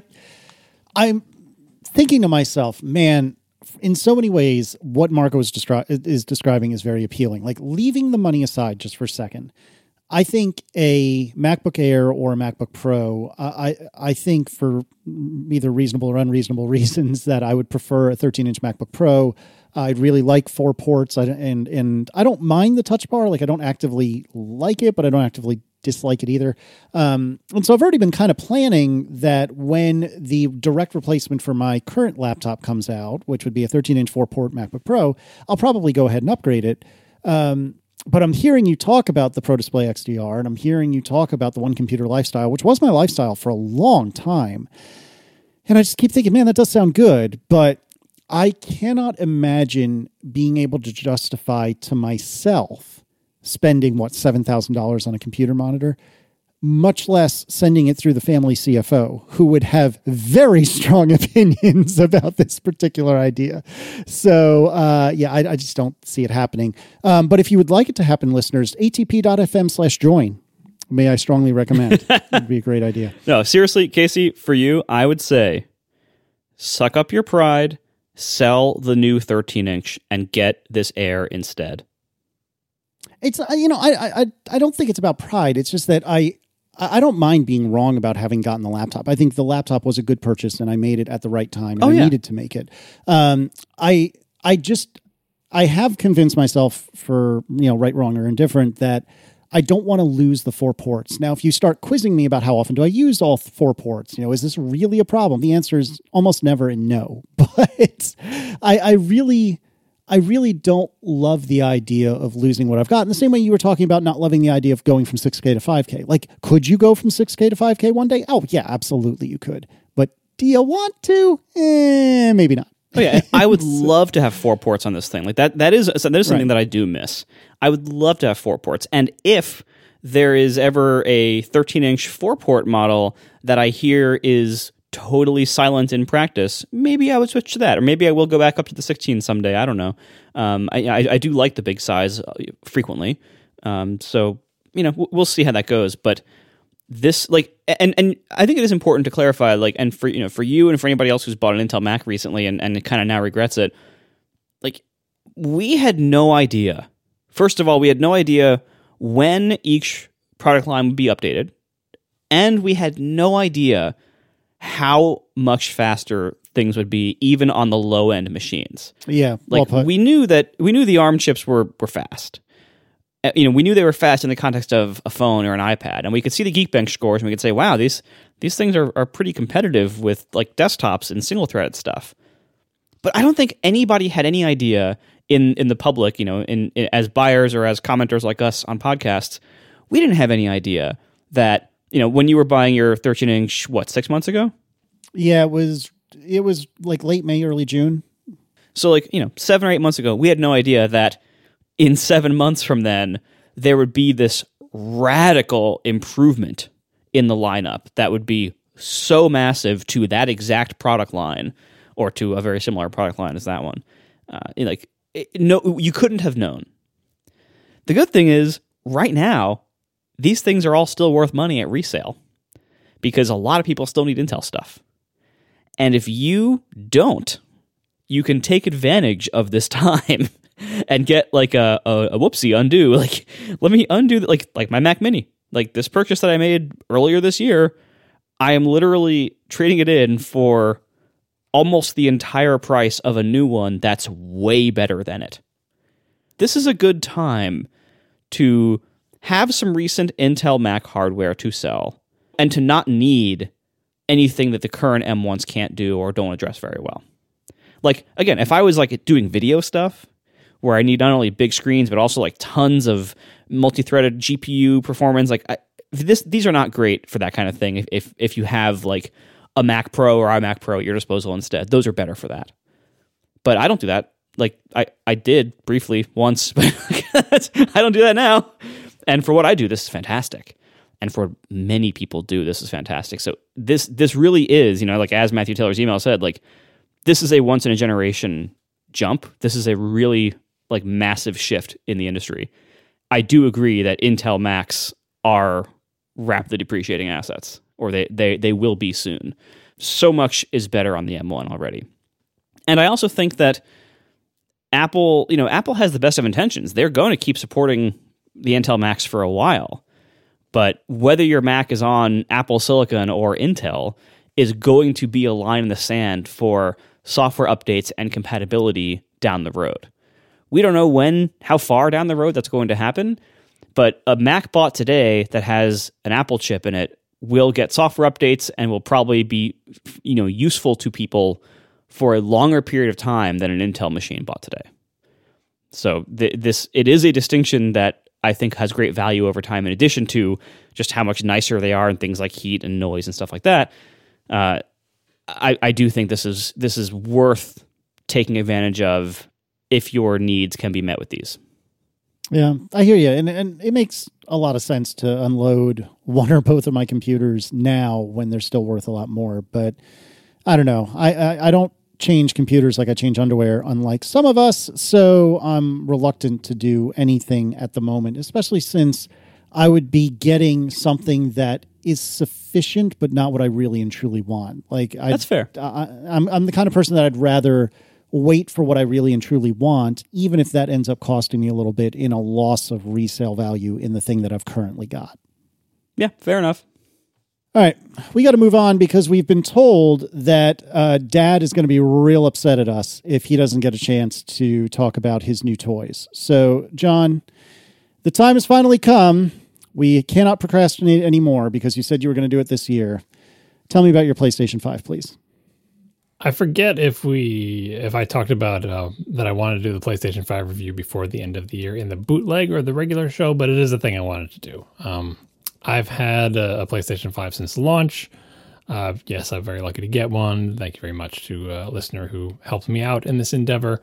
Um, and I wanted to talk about it. I, I can't give you a super comprehensive review for a couple of reasons. One, uh, when consoles launch, there's not always a lot of games that take advantage of them, uh, or not a lot of games, period. And two, even if there were, I wouldn't be playing those games. But I will tell you what my experience has been and why I got it to begin with. Why did I even want a launch PlayStation 5? Um, I wanted it for one main reason. Um, a, I play Destiny all the time. I've talked about that before. I got my fancy Mac and this big fancy screen and my big fancy video card, partly so that I could play Destiny in a way that I hadn't played it before, play the PC version of Destiny. The PC version of Destiny has two things that my old PlayStation 4 Pro did not have. Uh, well, a couple things. One, uh, uncapped frame rate. Uh, the PlayStation 4 versions of Destinies have been capped at 30 frames per second. Um, and I, you know, the PC version has not been. So the PC version will play it as fast as you can possibly play it. And two, uh, HDR. The PlayStation 4 version of Destiny, I believe, did support HDR, but I don't have an HDR monitor connected to my uh, PlayStation 4. And my ridiculously expensive aforementioned Pro Display XDR turns out to be an HDR display. So I spent a lot of time and energy getting Windows 10 to run Destiny through Steam on my HDR monitor uh, at high frame rates at high resolution. And we talked about this in past shows. I couldn't get it to run well at 6K because my video card is just not strong enough. But at 4K, I could get comfortably over 60 frames per second with HDR, and it was pretty super cool. The other thing that the PC version of Destiny has that the console version does not is an adjustable field of view. And that's basically like uh, how wide you can see. Like if you had a 360 degree field of view, you could see everything in front of you and in back of you, all on your flat screen, right? Um, and if you had a very narrow field of view, you could just see the stuff that's right in front of you. So it's if you kind of think of it as like a fisheye lens, the wider the field of view, the more things look kind of fish-eyed, right? Um, the, the where this becomes relevant for console versus PC is the narrower the field of view, the fewer triangles are in view, and the fewer things need to be drawn by the GPU. So a higher field of view, all other things being equal, uh, takes more you know computing power to display. And just like the uncapped frame rates on PC, the PC platform, you have variable hardware. And if you have really beefy hardware, you can do things like have more pixels and higher frame rate, and yes, a bigger field of view. So up until you know the PlayStation Five, I had my my choice was like a play on console at 30 frames per second with the whatever the default field of view was, like 75 degrees or something like that. Um, or I could play on my quote unquote PC at 4K, 60 frames per second, and up to a field of view of 105. Um, and the reason, by the way, the reason you want a wider, wider field of view is if you're playing PvP, which is what I play a lot of, a wider field of view basically gives you better peripheral vision. So you can see more, you have better situational awareness of what's going on around me, what's to my left, what's to my right, because it is giving you a literally a wider view of the world in the same monitor, right? So, uh, I wanted a PlayStation 5 because I knew, uh, based on Bungie's announcement, that the PlayStation 5 version of Destiny was going to offer higher frame rates than 30 frames per second, minimum of 60 frames per second, up to 120 frames per second in the PvP mode for a slight uh, downgrade in graphical quality, and adjustable field of view, and also HDR. Um, so, uh, and and what do I do with my console all the time? I play Destiny. I, I do it all the time, right? So I got my PlayStation 5 basically so I could continue playing the exact same game that I'd been playing in PlayStation 4, but now I get to play it at 60 frames per second at 105 degree field of view. And if I had an HDR monitor, I could be playing in HDR. I don't have an HDR monitor, I didn't buy one because, as far as I'm aware, there are no monitors available right now that uh, that support HDMI 2.1, which is what the PlayStation 5 outputs at, and are HDR, IPS, and support 120 frames per second from the PS5. You can get an OLED TV that does that, but the smallest they come in is 48 inches, and that is way too big. For the place where I play this, I have a 27 inch display here, right?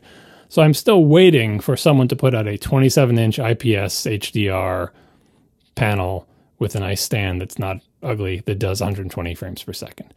Uh, so right now I'm just playing at 60. Good luck with that. No, it, they're coming. They're absolutely coming. Like there's a market for this. The only re- it's just because HDMI 2.1 is so new that only the you know, the new Xbox console and the PS5 support it. All the other consoles didn't because they were previous generation, right? So these monitors are coming, and they're probably going to be expensive, but whatever. Um, but for now, I'm dealing without the HDR. Um, so that's what I did when I got a PlayStation 5. I was like, great, I have a, you know, I had to wait actually for another Destiny update, and there was a recent expansion to Destiny, right? So this is my new Destiny playing machine, which is a boring way to use a new console, but it wasn't boring to me because this is what I had been waiting for. And it doesn't mean that my Mac is retired from doing this because my Mac can also crank up the graphics a little bit higher than the PS5 can, and there are other games I play on it. And the Mac is still the only thing with HDR display. But in general, uh, I get to play Destiny better. Um, that said, the PlayStation 5 uh, comes with a game already installed on it. I don't know if it comes with the game disc if you buy the disc one, but I got the digital one, so there's no disc drive in it. And it came with Astro's Playroom installed, which is more of like a tech demo. If you think kind of, well, people have been comparing it to Nintendo Land, but I think it's even more slight than that. Uh, Nintendo Land came with the Wii U to sort of demonstrate the new capabilities. Astro's Playroom is a cute little platformer from Sony where you just, you know, make this little robot guy hop around and do platforming things. And all the levers, levels are filled with Sony nostalgia. Like uh, there's lots of little robots that are acting out scenes from famous PlayStation games in the background and everything. And what you collect at the end are these shiny high fidelity models of Sony hardware and then you get to put you know it's it's a very Sony type thing. But the whole point of this is to demonstrate the capabilities of your new console and in particular the capabilities of the new controller the dual sense controller. They're really stuck on the dual dual shock. What was the dual shock 2 3 4 was it always dual shock I forget what they call it. anyway um, now it's dual sense uh, and I'm sure you've seen reviews of this controller if you keep up with the uh, the the console space. You may think, okay, so it's a controller with different motorized little thingies inside it. So what? Right. That's why Astro's Playroom is here because I'm not sure how much third-party games are going to take advantage of all the features of this controller. Certainly, Destiny 2 doesn't take full advantage of it, uh, and in fact, I have Rumble turned off in Destiny because it messes with my aim in PvP. Um, but Astro's Playroom uh, is a it's a, first of all, it's a fun little game to play. And if you're a Sony fan, the nostalgia thing really works. But it is an amazing demo of the controller. The controller, basically, the things that it has uh, in it that it didn't have before are fancier uh, vibration motors, bigger, fancier vibration motors. If you think about it as the difference between like the vibration motor and maybe the iPhone 3G, right? Is that I think that was the last one to have the uh, the little motor that turns with a with a semicircle weight attached to the end Oh of the yes, axle, yes, yes, yes. Mm-hmm, right? That's what used to be in most controllers, right? And of course, in uh, modern iPhones, we have the haptic engine, which is that linear, whatever the hell it's called, Yeah, it's more like a speaker driver. right? I'm pretty sure that's what's in the Dual Sense, but either way, it's a, it's a more sophisticated kind of vibration thing that you can programmatically control to a much finer degree. So it's got that, and then it's also got um, motors that are able to resist you pulling the triggers, hmm. which sounds like something you would think would like break or like, well, you know, you can't stop me from pulling the triggers with these tiny little motors. Like, what? How is that even going to work? Like, it's basically like when you pull the trigger, it turns a little through a series of gears. It turns a little corkscrew gear on the axle of a motor, and that's it. And you control electricity in the motor to oppose that force, right?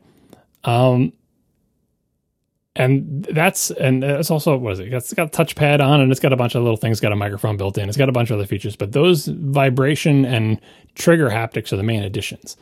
But because both of them are able to be controlled so precisely by the game, uh, Astro's Playroom demos this uh, very well.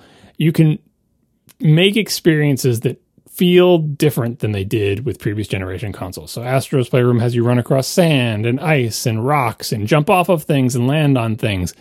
And all of that is just like, okay, well, we'll make the vibration motor vibrate a different amount. How can you make vibrating a different amount feel like ice versus feel like sand versus feel like mud? They managed to do it. Like it, you know, obviously you're still holding a controller. You don't feel mud on the bottom of your feet. This is not VR, right? But it is way better than the old haptics and it is fun. It adds an element of you know immersion to the game. And then the trigger resistance i thought would be annoying but it's it's kind of amazing how much it feels like like it's a hardware feature. Like oh suddenly my controller has a stop midway through where you have to press real hard and then you go through the stop and it gets easy right? You can do things like that where they're not you know they haven't mechanically changed your controller but it feels like now it's a two step controller or a three step one. Now it's hard to press, now it's easy to press. Like, you know, they have a thing where you have to control the uh, the triggers to control these paws of a robotic monkey, and and every time you reach and grasp for something and click onto it, it becomes easy once you grab it. Right? Very cool features that are basically. It reminds me of the Wii U, and it's like, all right, technologically, it's not that amazing. It's just a controller with motors in it, but it's an experience you haven't had before while playing a console game. The Wii U had way more of these. It's a console that almost nobody used, and it's a shame because uh, I think Nintendo Land on the Wii U was an amazing demonstration of a ton of different fun mechanics in games that had never been seen before and haven't been seen since. Um, so I don't know how many games are going to take advantage of this, but Astro's Playroom demonstrates the potential for it to be super cool. Uh, like to, to, give a recent example, if uh, if The Last of Us Part 3 was a thing that ever existed, like that type of game, I can imagine benefiting immensely from this type of control stuff. Not in such a gimmicky, you know, fun way as Astro's Playroom, but just sort of woven into the way the game plays. It would be super cool. Um, and speaking of the controller, iOS 14.3 beta, this is how old the story was. According to iMore, um, the beta had support, added support for the PS5 controller to iOS. I haven't tested it with 14.3 release, but I assume that it's in there. So you could always use the, uh, not always, but in the past versions of iOS, you could use the uh, PlayStation 4 controller with your iPad or iPhone, and I've done that several times, and now you can use the PS5 controller. Um, those are the only games I've played on the PlayStation 5 is Astro's Playroom, which I finished and it was fun, and uh, tons and tons of Destiny. So the only other thing I have to add to this review of the PS5 is to talk about the controller, my favorite thing in the world. Uh, not the parts that I talked about, but like the controller as a controller, right? So aesthetically, it's like the rest of the PlayStation 5, where they try to do like a two tone thing where it's like a white shell wrapped around a black interior. I was worried about that because that's entirely an aesthetic thing. There's nothing mechanically about like it's not actually a white shell wrapped around a black interior. That's a design element. And I don't want additional seams or gaps or like here's the shell and here's the interior on the controller because that's not it's just going to make it uncomfortable, right?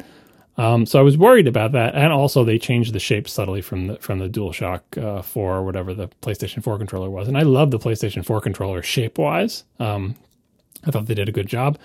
This is a different shape, uh, but this shape is also good. Uh, they managed to keep the seams away from where my hands go on the controller. So the fact that they have a you know a black interior and white exterior, that is not not relevant to how I hold the controller, which was a relief. Um, they did something clever with the buttons. Uh, if you're wondering if the layout's changed, it's the same layout as the DualShock 4, as all the DualShocks. So the, the D-pad is where the analog stick should be, but whatever, you know, it's it's the way it's always been. The buttons are still in an exact diamond shape. The two analog sticks are in the same place. Like everything is the same. So no real movement of the major control elements. But the buttons, again, I think they did this for aesthetics, but it's smart design wise as well. The buttons are clear, which looks cool. Uh, the reason it's smart design wise is because each of the buttons has, uh, particularly the, the buttons on the right side, this triangle, circle, X, and square, right? Those symbols are underneath a clear piece of plastic. So the symbols are not printed on the top of the clear piece. You can see them by looking through the, you know, four millimeter thick piece of clear plastic, which means that no matter how much you press these buttons, you're never going to wear the symbols off. And that's a problem with lots of controllers. Now, most people use the controllers don't need to see the symbols, but your controller looks crappy if after a long time the X is slowly wearing off because you have, you know, that alien acid stuff coming out of your fingers. And we all know people like this and something that you can't help like how acidic are is the ooze that comes out of your fingers? Just look at someone's laptop keyboard and look if, to see if the E key is slowly disappearing, right? Or even just the keys being polished or whatever. Same thing with game controllers. If you are unlucky and have that type of hand secretions, you'll wear the symbols off your controller. That doesn't look good. They solved the problem. You're never going to wear these off. They're under they're under a really thick layer of clear plastic. Um, the actual plastic of the controller, the bottom half, I didn't realize this until I got it in real life. The bottom half of the controller is textured plastic. It is textured in this a little bit too cute way that Sony textured the PlayStation 5 console itself, in that you know, it's white plastic and it feels a little bit rough, but if you zoom way, way in, you see the roughness is not just a random stippling pattern. It is those symbols, which have become part of the PlayStation brand triangle, circle, X, and square. There are, you know, thousands and millions of triangles, circles, X's, and squares, tiny, tiny ones, making up the texture of the plastic. It's it's very clever, it's very cool, but you can't see it unless you zoom way, way in. Uh, texturing just the bottom half is nice because texturing for grip is good, but like it is rougher, right? And so I'm kind of glad that the part where my the you know where I'm pressing the buttons, I'm not scraping my finger against a rougher plastic on the top surface, but the top surface is not textured. Um, so that's a nice touch. The only problem with the texturing is, and the fact that the controller is white, is that where my fingers contact the textured bottom, it is slowly removing dirt and grime from my fingers and depositing it onto the white controller. uh, so this started out as a white controller, and now it's a white controller with some slowly darkening smudge marks from my human fingers rubbing against the bottom of the controller. They do make a black version of the controller now too, and this will be far less visible there. I think the white controller looks cooler. Maybe I'll have to actually wash it.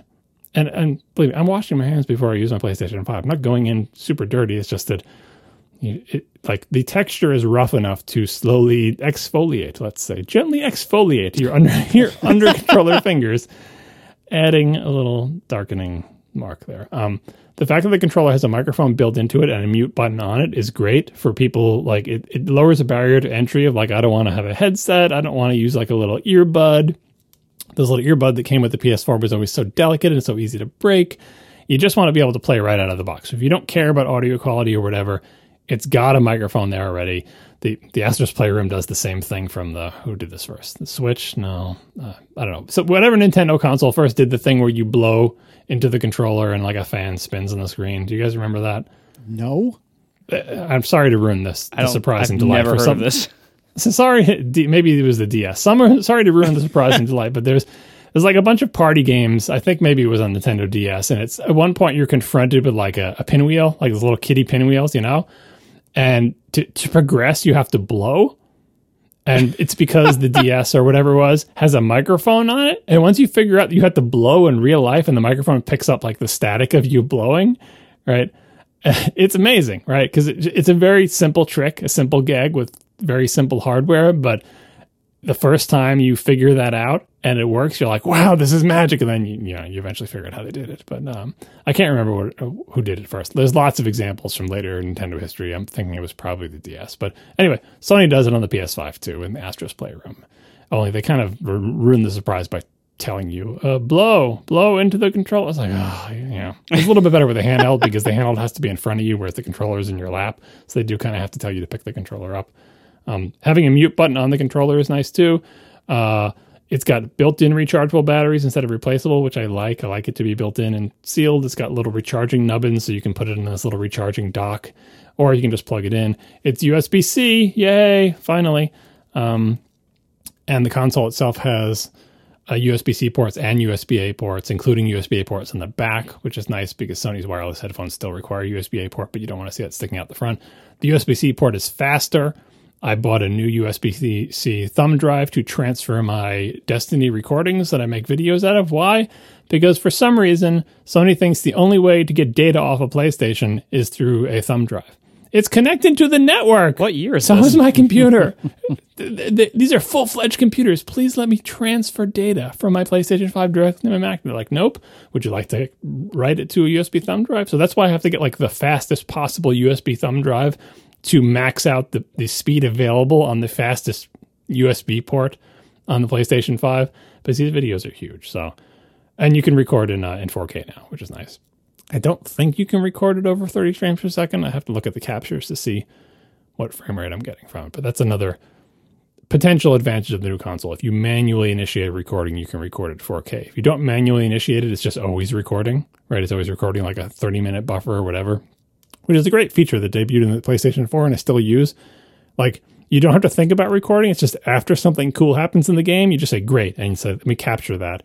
The PlayStation 5 has more granularity of how much you can record. It'll say, like, do you want me to capture the last five minutes, last 30 seconds, the last 30 minutes, whatever.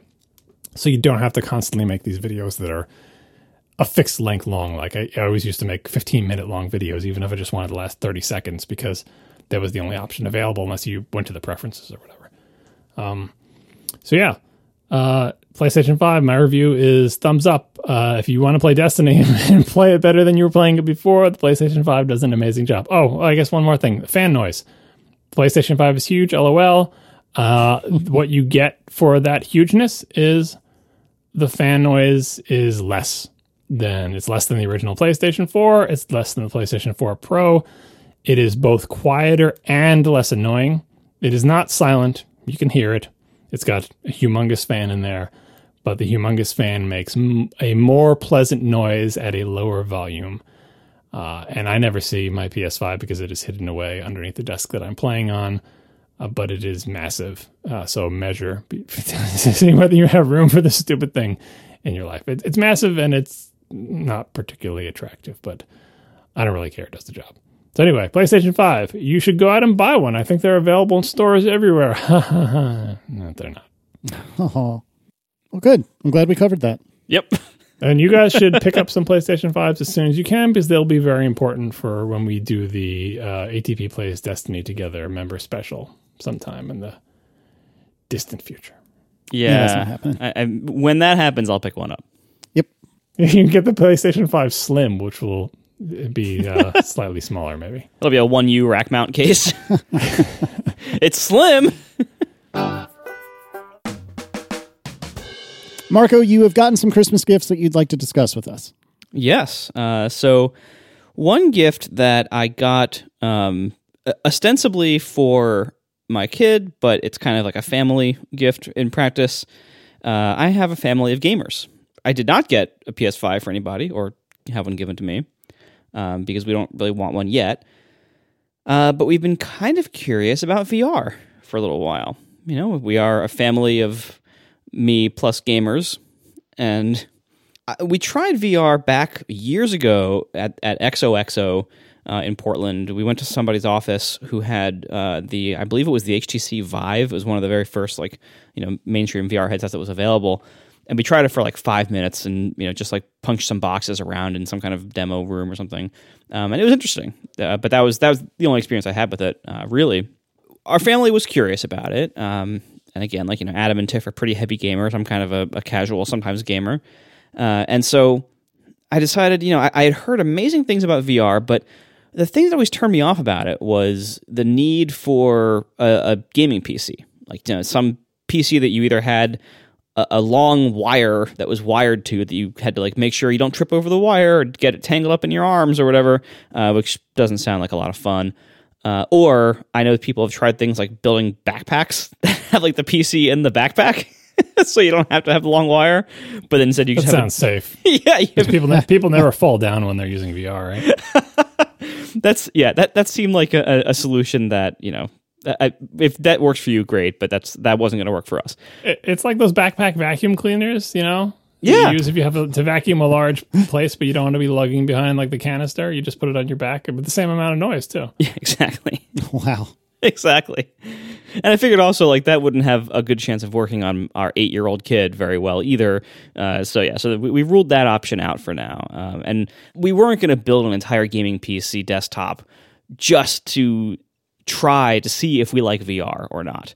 You know, like to because I didn't know like you know, our family is sometimes sensitive to motion sickness. So like, are we? I'm not going to invest in a giant desktop PC gaming rig only to find out five seconds into gaming, oh, none of us can do this because it makes us all motion sick. Anyway. Uh, so I decided I had heard about the uh, Oculus, um, not the Go. What's the other one? The the other wireless Oculus thing. I, they their names. I keep forgetting. Is it the Quest and the Quest Two? Is that the one? Yeah, Quest. Okay. So I had heard about the Oculus Quest earlier this year. Um, our friend CGP Grey got one and was raving about like how how good it was. And I looked into what that was, and I learned that it's it's a VR headset that is self contained. That you know there's no wire that runs to a PC. It is just self contained, and it runs you know lower end but usable hardware in the helmet. Uh, and that sounded great to me. That sounded like exactly like what we were looking for. For like we want an entry an entry into the world of VR but we don't want the the big full sized rig, and we don't really care that much about the hardware trade offs required to get that. Um, so great. There was a downside uh, in that uh, Facebook owns Oculus, and they made this decision that I'm still not sure why they made it. Uh, but Facebook decided to basically end Oculus accounts sometime soon and require all new purchasers of these VR headsets to use Facebook accounts to manage you know the headset itself to log into the headset to use it to manage all your purchases and all your online gameplay. And to require a Facebook account for a VR headset is as baffling as it sounds uh, and has angered many people to the point where if you look at any review of the Oculus Quest or Quest 2 it's filled with people who are super angry about this and are refusing to use their Oculus hardware or refusing to buy new Oculus hardware as a result. Frankly, I, I don't know why it's worth it for Facebook to continue and not relent on this front, but they are continuing and not relenting on this front so far. So, anyway, I, again, I don't know why. It seems to make no sense to me why Facebook would would continue to push this for seemingly very little gain, uh, and for a gain they don't really need. Uh, anyway, they are, and so if you don't have a Facebook account or you uh, you know don't want to tie your Facebook activity to this piece of hardware that needs to know it for no reason, uh, then this is not for you, and, and, I understand that. I didn't have a Facebook account for a while, uh, but I did keep using Instagram, and there's no difference there. Like, and so like I tweeted about this the other day. Like, I, I've decided that I, you know, I, I need I recently needed to recreate a Facebook account for various real life purposes that are, are not interesting to the show, but I, I had to make a Facebook account. I realized like I'm being stupid here. I've continued to use Instagram this entire time. And I've been like, I don't have a Facebook account, but like well, that that makes no difference if I'm using Instagram. I wasn't achieving anything by not having a Facebook account. I wasn't making any kind of real stand about my politics or my privacy by not having Facebook, but having Instagram. So I decided, well, I, I needed a Facebook account for some real life reasons. So I'm like, fine, I'll, I'll just create a stupid Facebook account and I'll put nothing in it except for the bare minimum that I need to get this stuff done. And so I had one, and so I could connect it to the Oculus hardware. So that was not a problem for me. But if it's a problem for you, I understand completely. Anyway, so I decided to get the Quest 2, which was released a few months back and had great reviews. And I couldn't, find, besides the Facebook thing, I couldn't find anything wrong with it in the reviews. So we got it, gave it to Adam on Christmas morning. He absolutely flipped his mind. Like he was so happy. like he basically exploded. Um, and it, so it went very well as a gift. And then the family got to play it. And I've I've had you know uh, maybe four days of playing with it so far between various members of the family. And I, I have some very early impressions. I'll go through um, fairly quickly. Um, number one, motion is a bit of a problem. Like the motion sickness uh, or motion nausea is a bit of a problem for at least me and Tiff and a couple other people who have tried it uh, in the household, like you know, family uh, who have tried it. And I don't think it's going to be a huge problem in that, like, I can still use it, but I can't find any settings between like the little eyepiece moving bits or the head strap or anything. I can't find any way where everything on screen is sharp. I can get some things sharp some of the time, but I can't get it so that everything is sharp.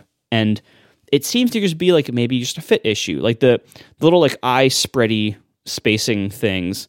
It's not a continuous setting where you can set exactly how spaced apart your eyes are. It's like just three notches, like just three fixed settings. And so maybe my setting is between them. I don't know. But for whatever it is, I can't get it to a point where it is sharp. And that makes it so that sometimes when I use it, even just doing simple things like looking around the menus makes me feel a little bit sick and I have to stop. Uh, but sometimes I can play it for a half hour straight and have no problems at all. So I don't, I haven't quite figured out, you know, ha- how to manage that well yet. But it might just be, I just might not be compatible very well with either VR as a whole or this particular hardware. Well, one of the problems with motion sickness in VR is that the hardware is not yet fast enough, and certainly is the case for a mobile thing like the Quest, right? Because anytime there is a mismatch between what your eyes see and what your inner ear feels, that's where you get motion sickness. Um, so if the frame, if the the images on the screen lag even by a frame or two when you move your head just like a half an inch, right? that's a mismatch that your brain can detect. If you have faster hardware at a higher frame rate that's more reactive with better, you know, alignment with, you know, whatever it's using the whether it uses the uh, accelerometers or cameras or there's all, all sorts of different ways to try to orient yourself, but like there's in any VR hardware that's available now, there is some lag between you moving your head and the image changing on the screen. And they try to make that lag as small as possible, but any lag at all has the potential to introduce motion sickness. So even if you had perfectly in focus stuff, the fact that what you're seeing in front of you is a couple milliseconds behind what your head is doing and may not exactly match what your head is doing depending on how the orientation uh, detection works. That's that's your formula for motion sickness. So I don't expect that to go away for a long time because you need very, very fiendishly fast hardware and very accurate head tracking to, you know, eliminate that essentially. Yeah, and and I think that you know that's probably part of the problem. I think another part of the problem is just like the design of some of the games I've tried is such that like you just keep like it keeps like popping you to different places. You're moving to different places because you can't walk there. Yeah, that, that, I mean, there's a reason for that. It's like they like in general keeping your body still. They're actually trying to help you. I mean, yes, you're right that you can't physically walk because you'll hit the wall of your house, right? But they're trying to help you not be as motion sick because if you're standing still, but what you see in front of your eyes is like a roller coaster ride, that's a, that's a huge mismatch between like I'm not walking anywhere, I'm standing still. Why am I suddenly gliding forward really fast? So they teleport you to a different place or whatever.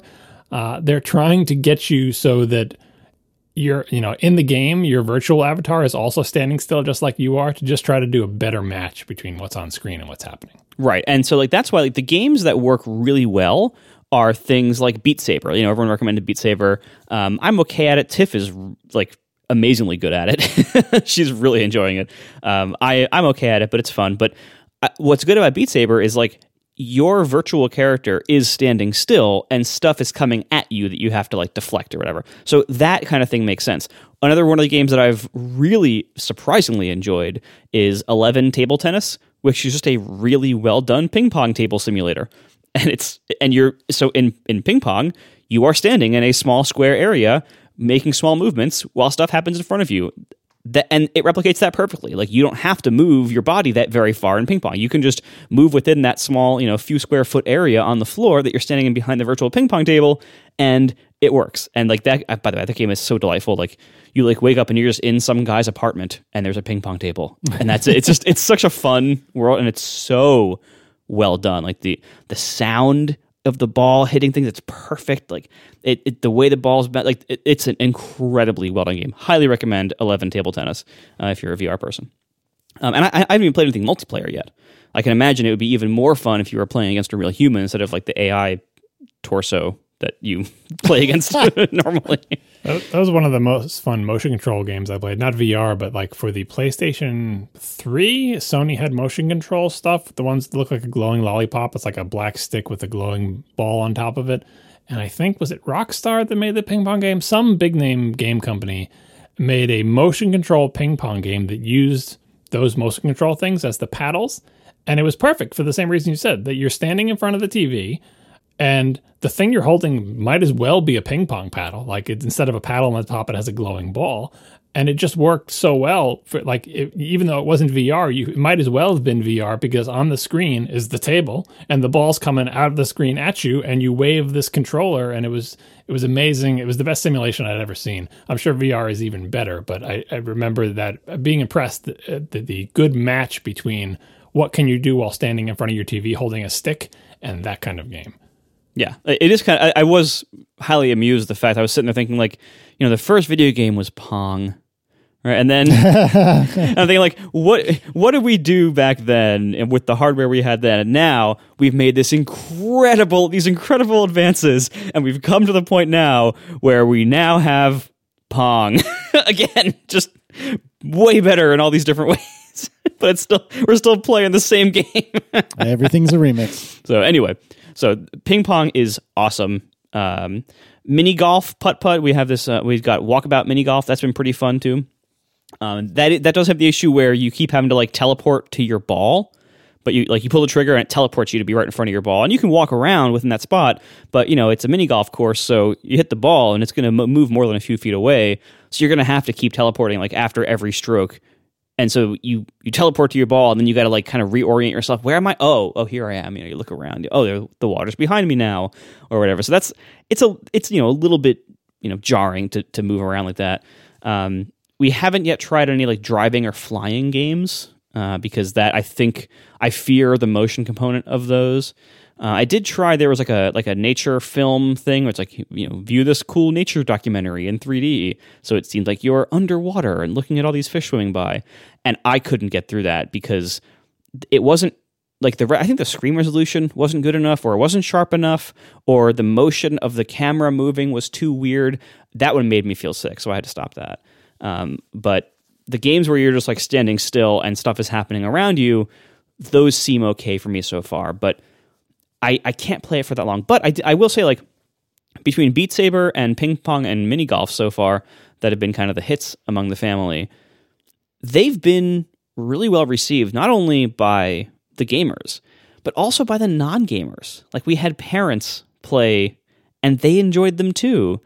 And it wasn't weird for them. It was like, oh, yeah, I just put this thing, oh, I'm in a golf course. Okay. And just start playing. And it, it reminded me a lot of when the Nintendo Wii came out in, was it 2006? Like that Thanksgiving and holiday season I saw much of the same effect of like you brought the brand new Wii over to your family's house and you had like your parents and your grandparents playing th- these games and Yep, yep, yep. you know having the similar kind of experiences where you're kind of like semi virtual with the with the Wiimotes and moving you know having motion control of these virtual worlds on screen and they had broad appeal but I think it was also largely a novelty and it wore off quickly and I think so far I think that's probably what's going to happen with us and VR. I, I think this is really fun, but I haven't yet found the killer thing that I think we're going to be doing for a long time. It seems like it's really good for certain kinds of games and not that good for a broad type for a broad variety of games, at least not yet, or maybe not with this hardware, or maybe just the software hasn't caught up yet, who knows. But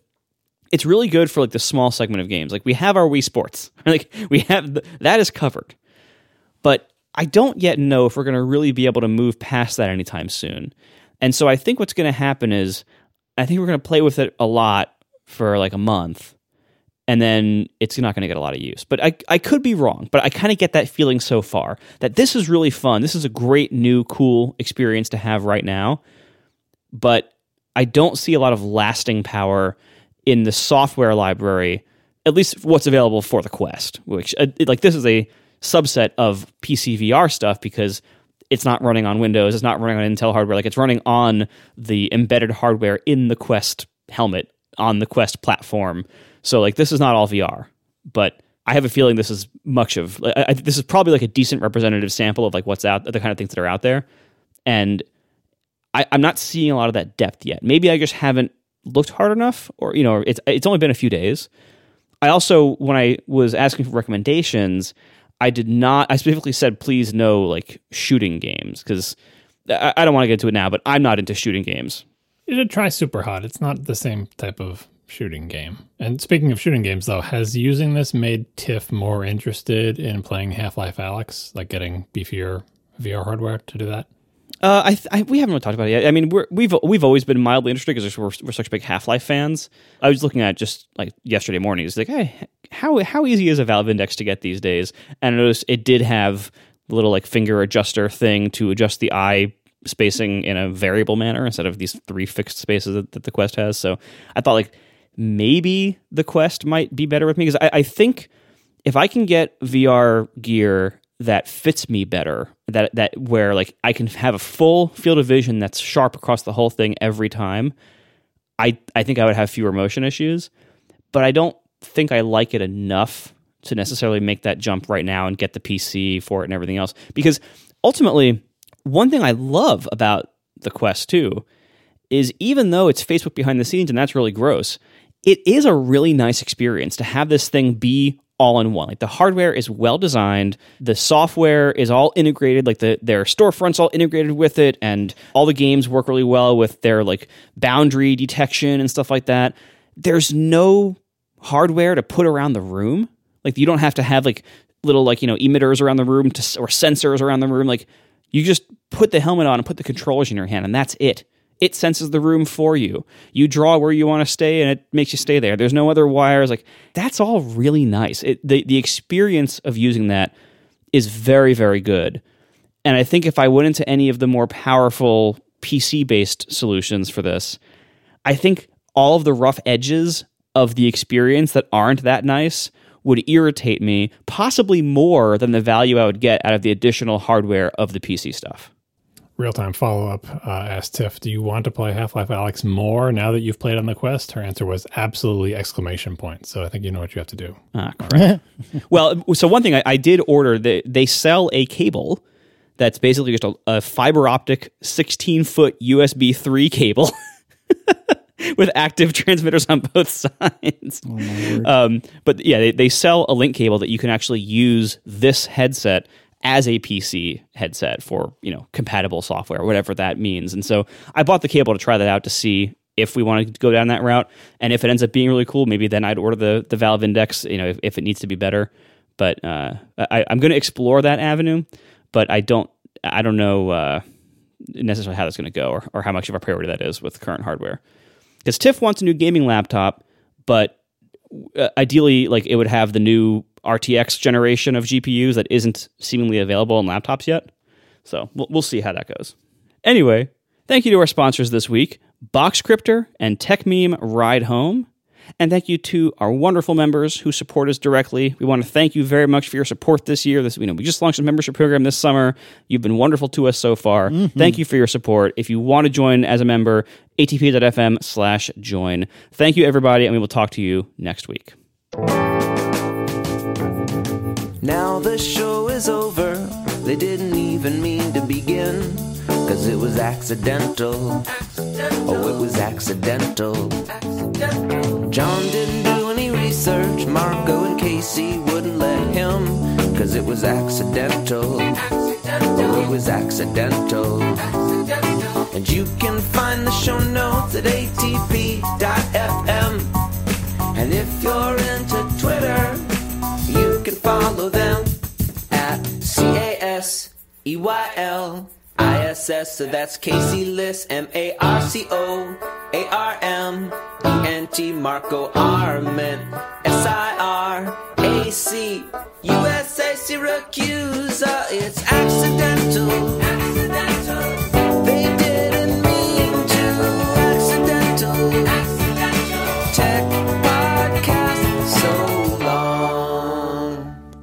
Minor uh, controller follow up of things I forgot. Uh, there are two tiny buttons on the PlayStation 4 controller. One of them is the share button, and one of them is like the options menu button. They're like the tiniest buttons you could possibly imagine, which is a good idea because they're not important buttons for gameplay. They're just for like menu functionality. They're in exactly the same place as they were before, but previously they were tiny, sort of lozenge shaped buttons that had uh, dents in them, like little swimming pool dents, right? and now they are just uh you know straight sided lozenges that are flat topped and it's a downgrade. Uh, the little the little di- little dimples that they had before felt good. You'd feel for the little dimple you'd press the little dimple. It was a great tiny little button. Now they're just little tiny sharp edged flat sided pill shaped plateaus downgrade. Why would you do that? I mean, I, again, I think it's aesthetics. These are more sort of regular geometric shapes. It's not bad. They're fine. Like you feel them, they work. They're not hard to press, nothing like that. But it's like a a minor downgrade on a on a button.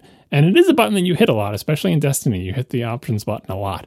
And I hit the share button a lot to capture things or whatever. So that's that's kind of a shame. And then one more software thing that I forgot to talk about. Uh, I don't know how to describe this, but the PlayStation 5 software UI is a lot like the PlayStation 4 one, only with more, not with more ads, but with more, more promotion. Like when you turn the thing on, when like it boots in or whatever, there's always this line of squares by default that is where your cursor is active, which is fine, except that line of squares is filled with crap that I don't care about. Here's the latest game that's available on the PlayStation Store. I don't care. Here's a bunch of stuff that happened recently in the games you're playing. I don't care. I don't want to see any of that stuff. Now, it's one tap away from going away and doing what you're doing, but I do not need, and it's not, they're not actual, I guess the game things are actual ads. It's not like it's advertising Viagra or something. It's all PlayStation related and it is relevant to what I'm doing and what I'm playing for the most part. But I don't need to see that in my face. I wish there was a way to get rid of that. People have mostly been complaining that it takes now more taps to put your PlayStation 5 to sleep because you have to first get off of that menu onto another menu. in general, the menus are better than they were on the PlayStation 4. They're more logical, they're better organized, they're graphically better, but that whatever that stupid bar is that has your default input focus, that is constantly filled with stuff that it thinks is relevant to you, plus some advertisement for a game you're not interested in, that gets a big thumbs down for me. Yeah, like the whole direction that so much of our hardware has gone and, and software has gone in recent years of just turning everything into a like promo fest and a vending machine. Like, I, it just it really rubs me the wrong way. But it, it it seems like you know the the cat's out of the barn door on that one so badly that there's just no going back.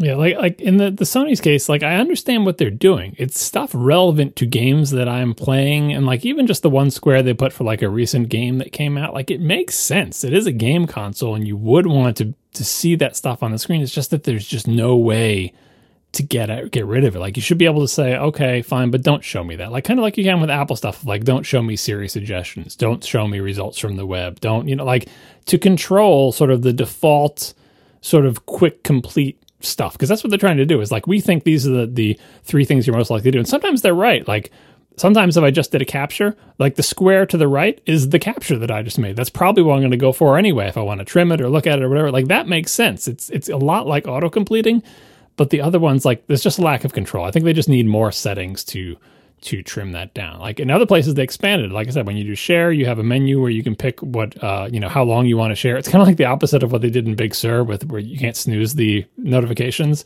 for different amounts of time. They added that in the PlayStation Five. That's the direction it should go. And before it was like pick a length, and every time you save a clip, it'll be that length. And PlayStation Five is like, but why not just in time give them a list of like seven different preset lengths? Why not? It's a tiny little menu. Put it there. It's like, oh, so nice. Look, I don't have to go change the setting. It's just in real time. I can say snooze for five minutes. People don't know what we're talking about. And Big Sur, uh, when notifications come up, uh, calendar notifications, you used to be able to snooze them for a certain period of time in a pop up menu. And now, what does it do? Now you can just say later, and you don't get to pick the length. Yeah, it used to be you'd have like you know 15 minutes, one hour, tomorrow, something like that, and now it just snooze or not snooze, and I think it's something like 15 minutes, and that's it.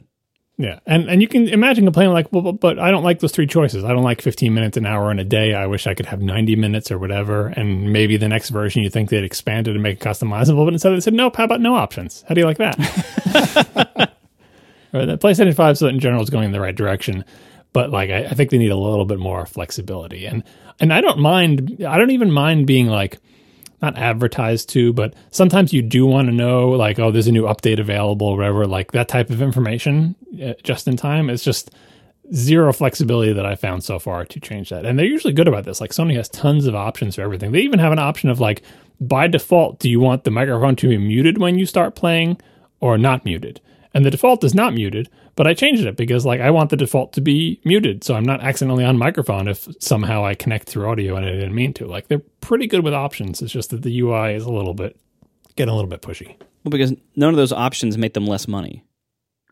I I I, I don't even think that's what it is. Like I understand the advertising of the game thing, but like in general, Sony tries to give you like it, not allowing you to mute the microphone by default would be like, oh, more engagement and get people involved. But they don't. They understand it's a privacy thing. Like they're actually pretty good about that stuff. There's a huge list of privacy settings about who can see what you're doing, whether you're online, what games that you play, your triumphs, and you could for all those different things. It's very granular. You can say nobody can see this, only my friends can see this, only my close friends can see this, friends of friends. It's a lot like Facebook in that regard.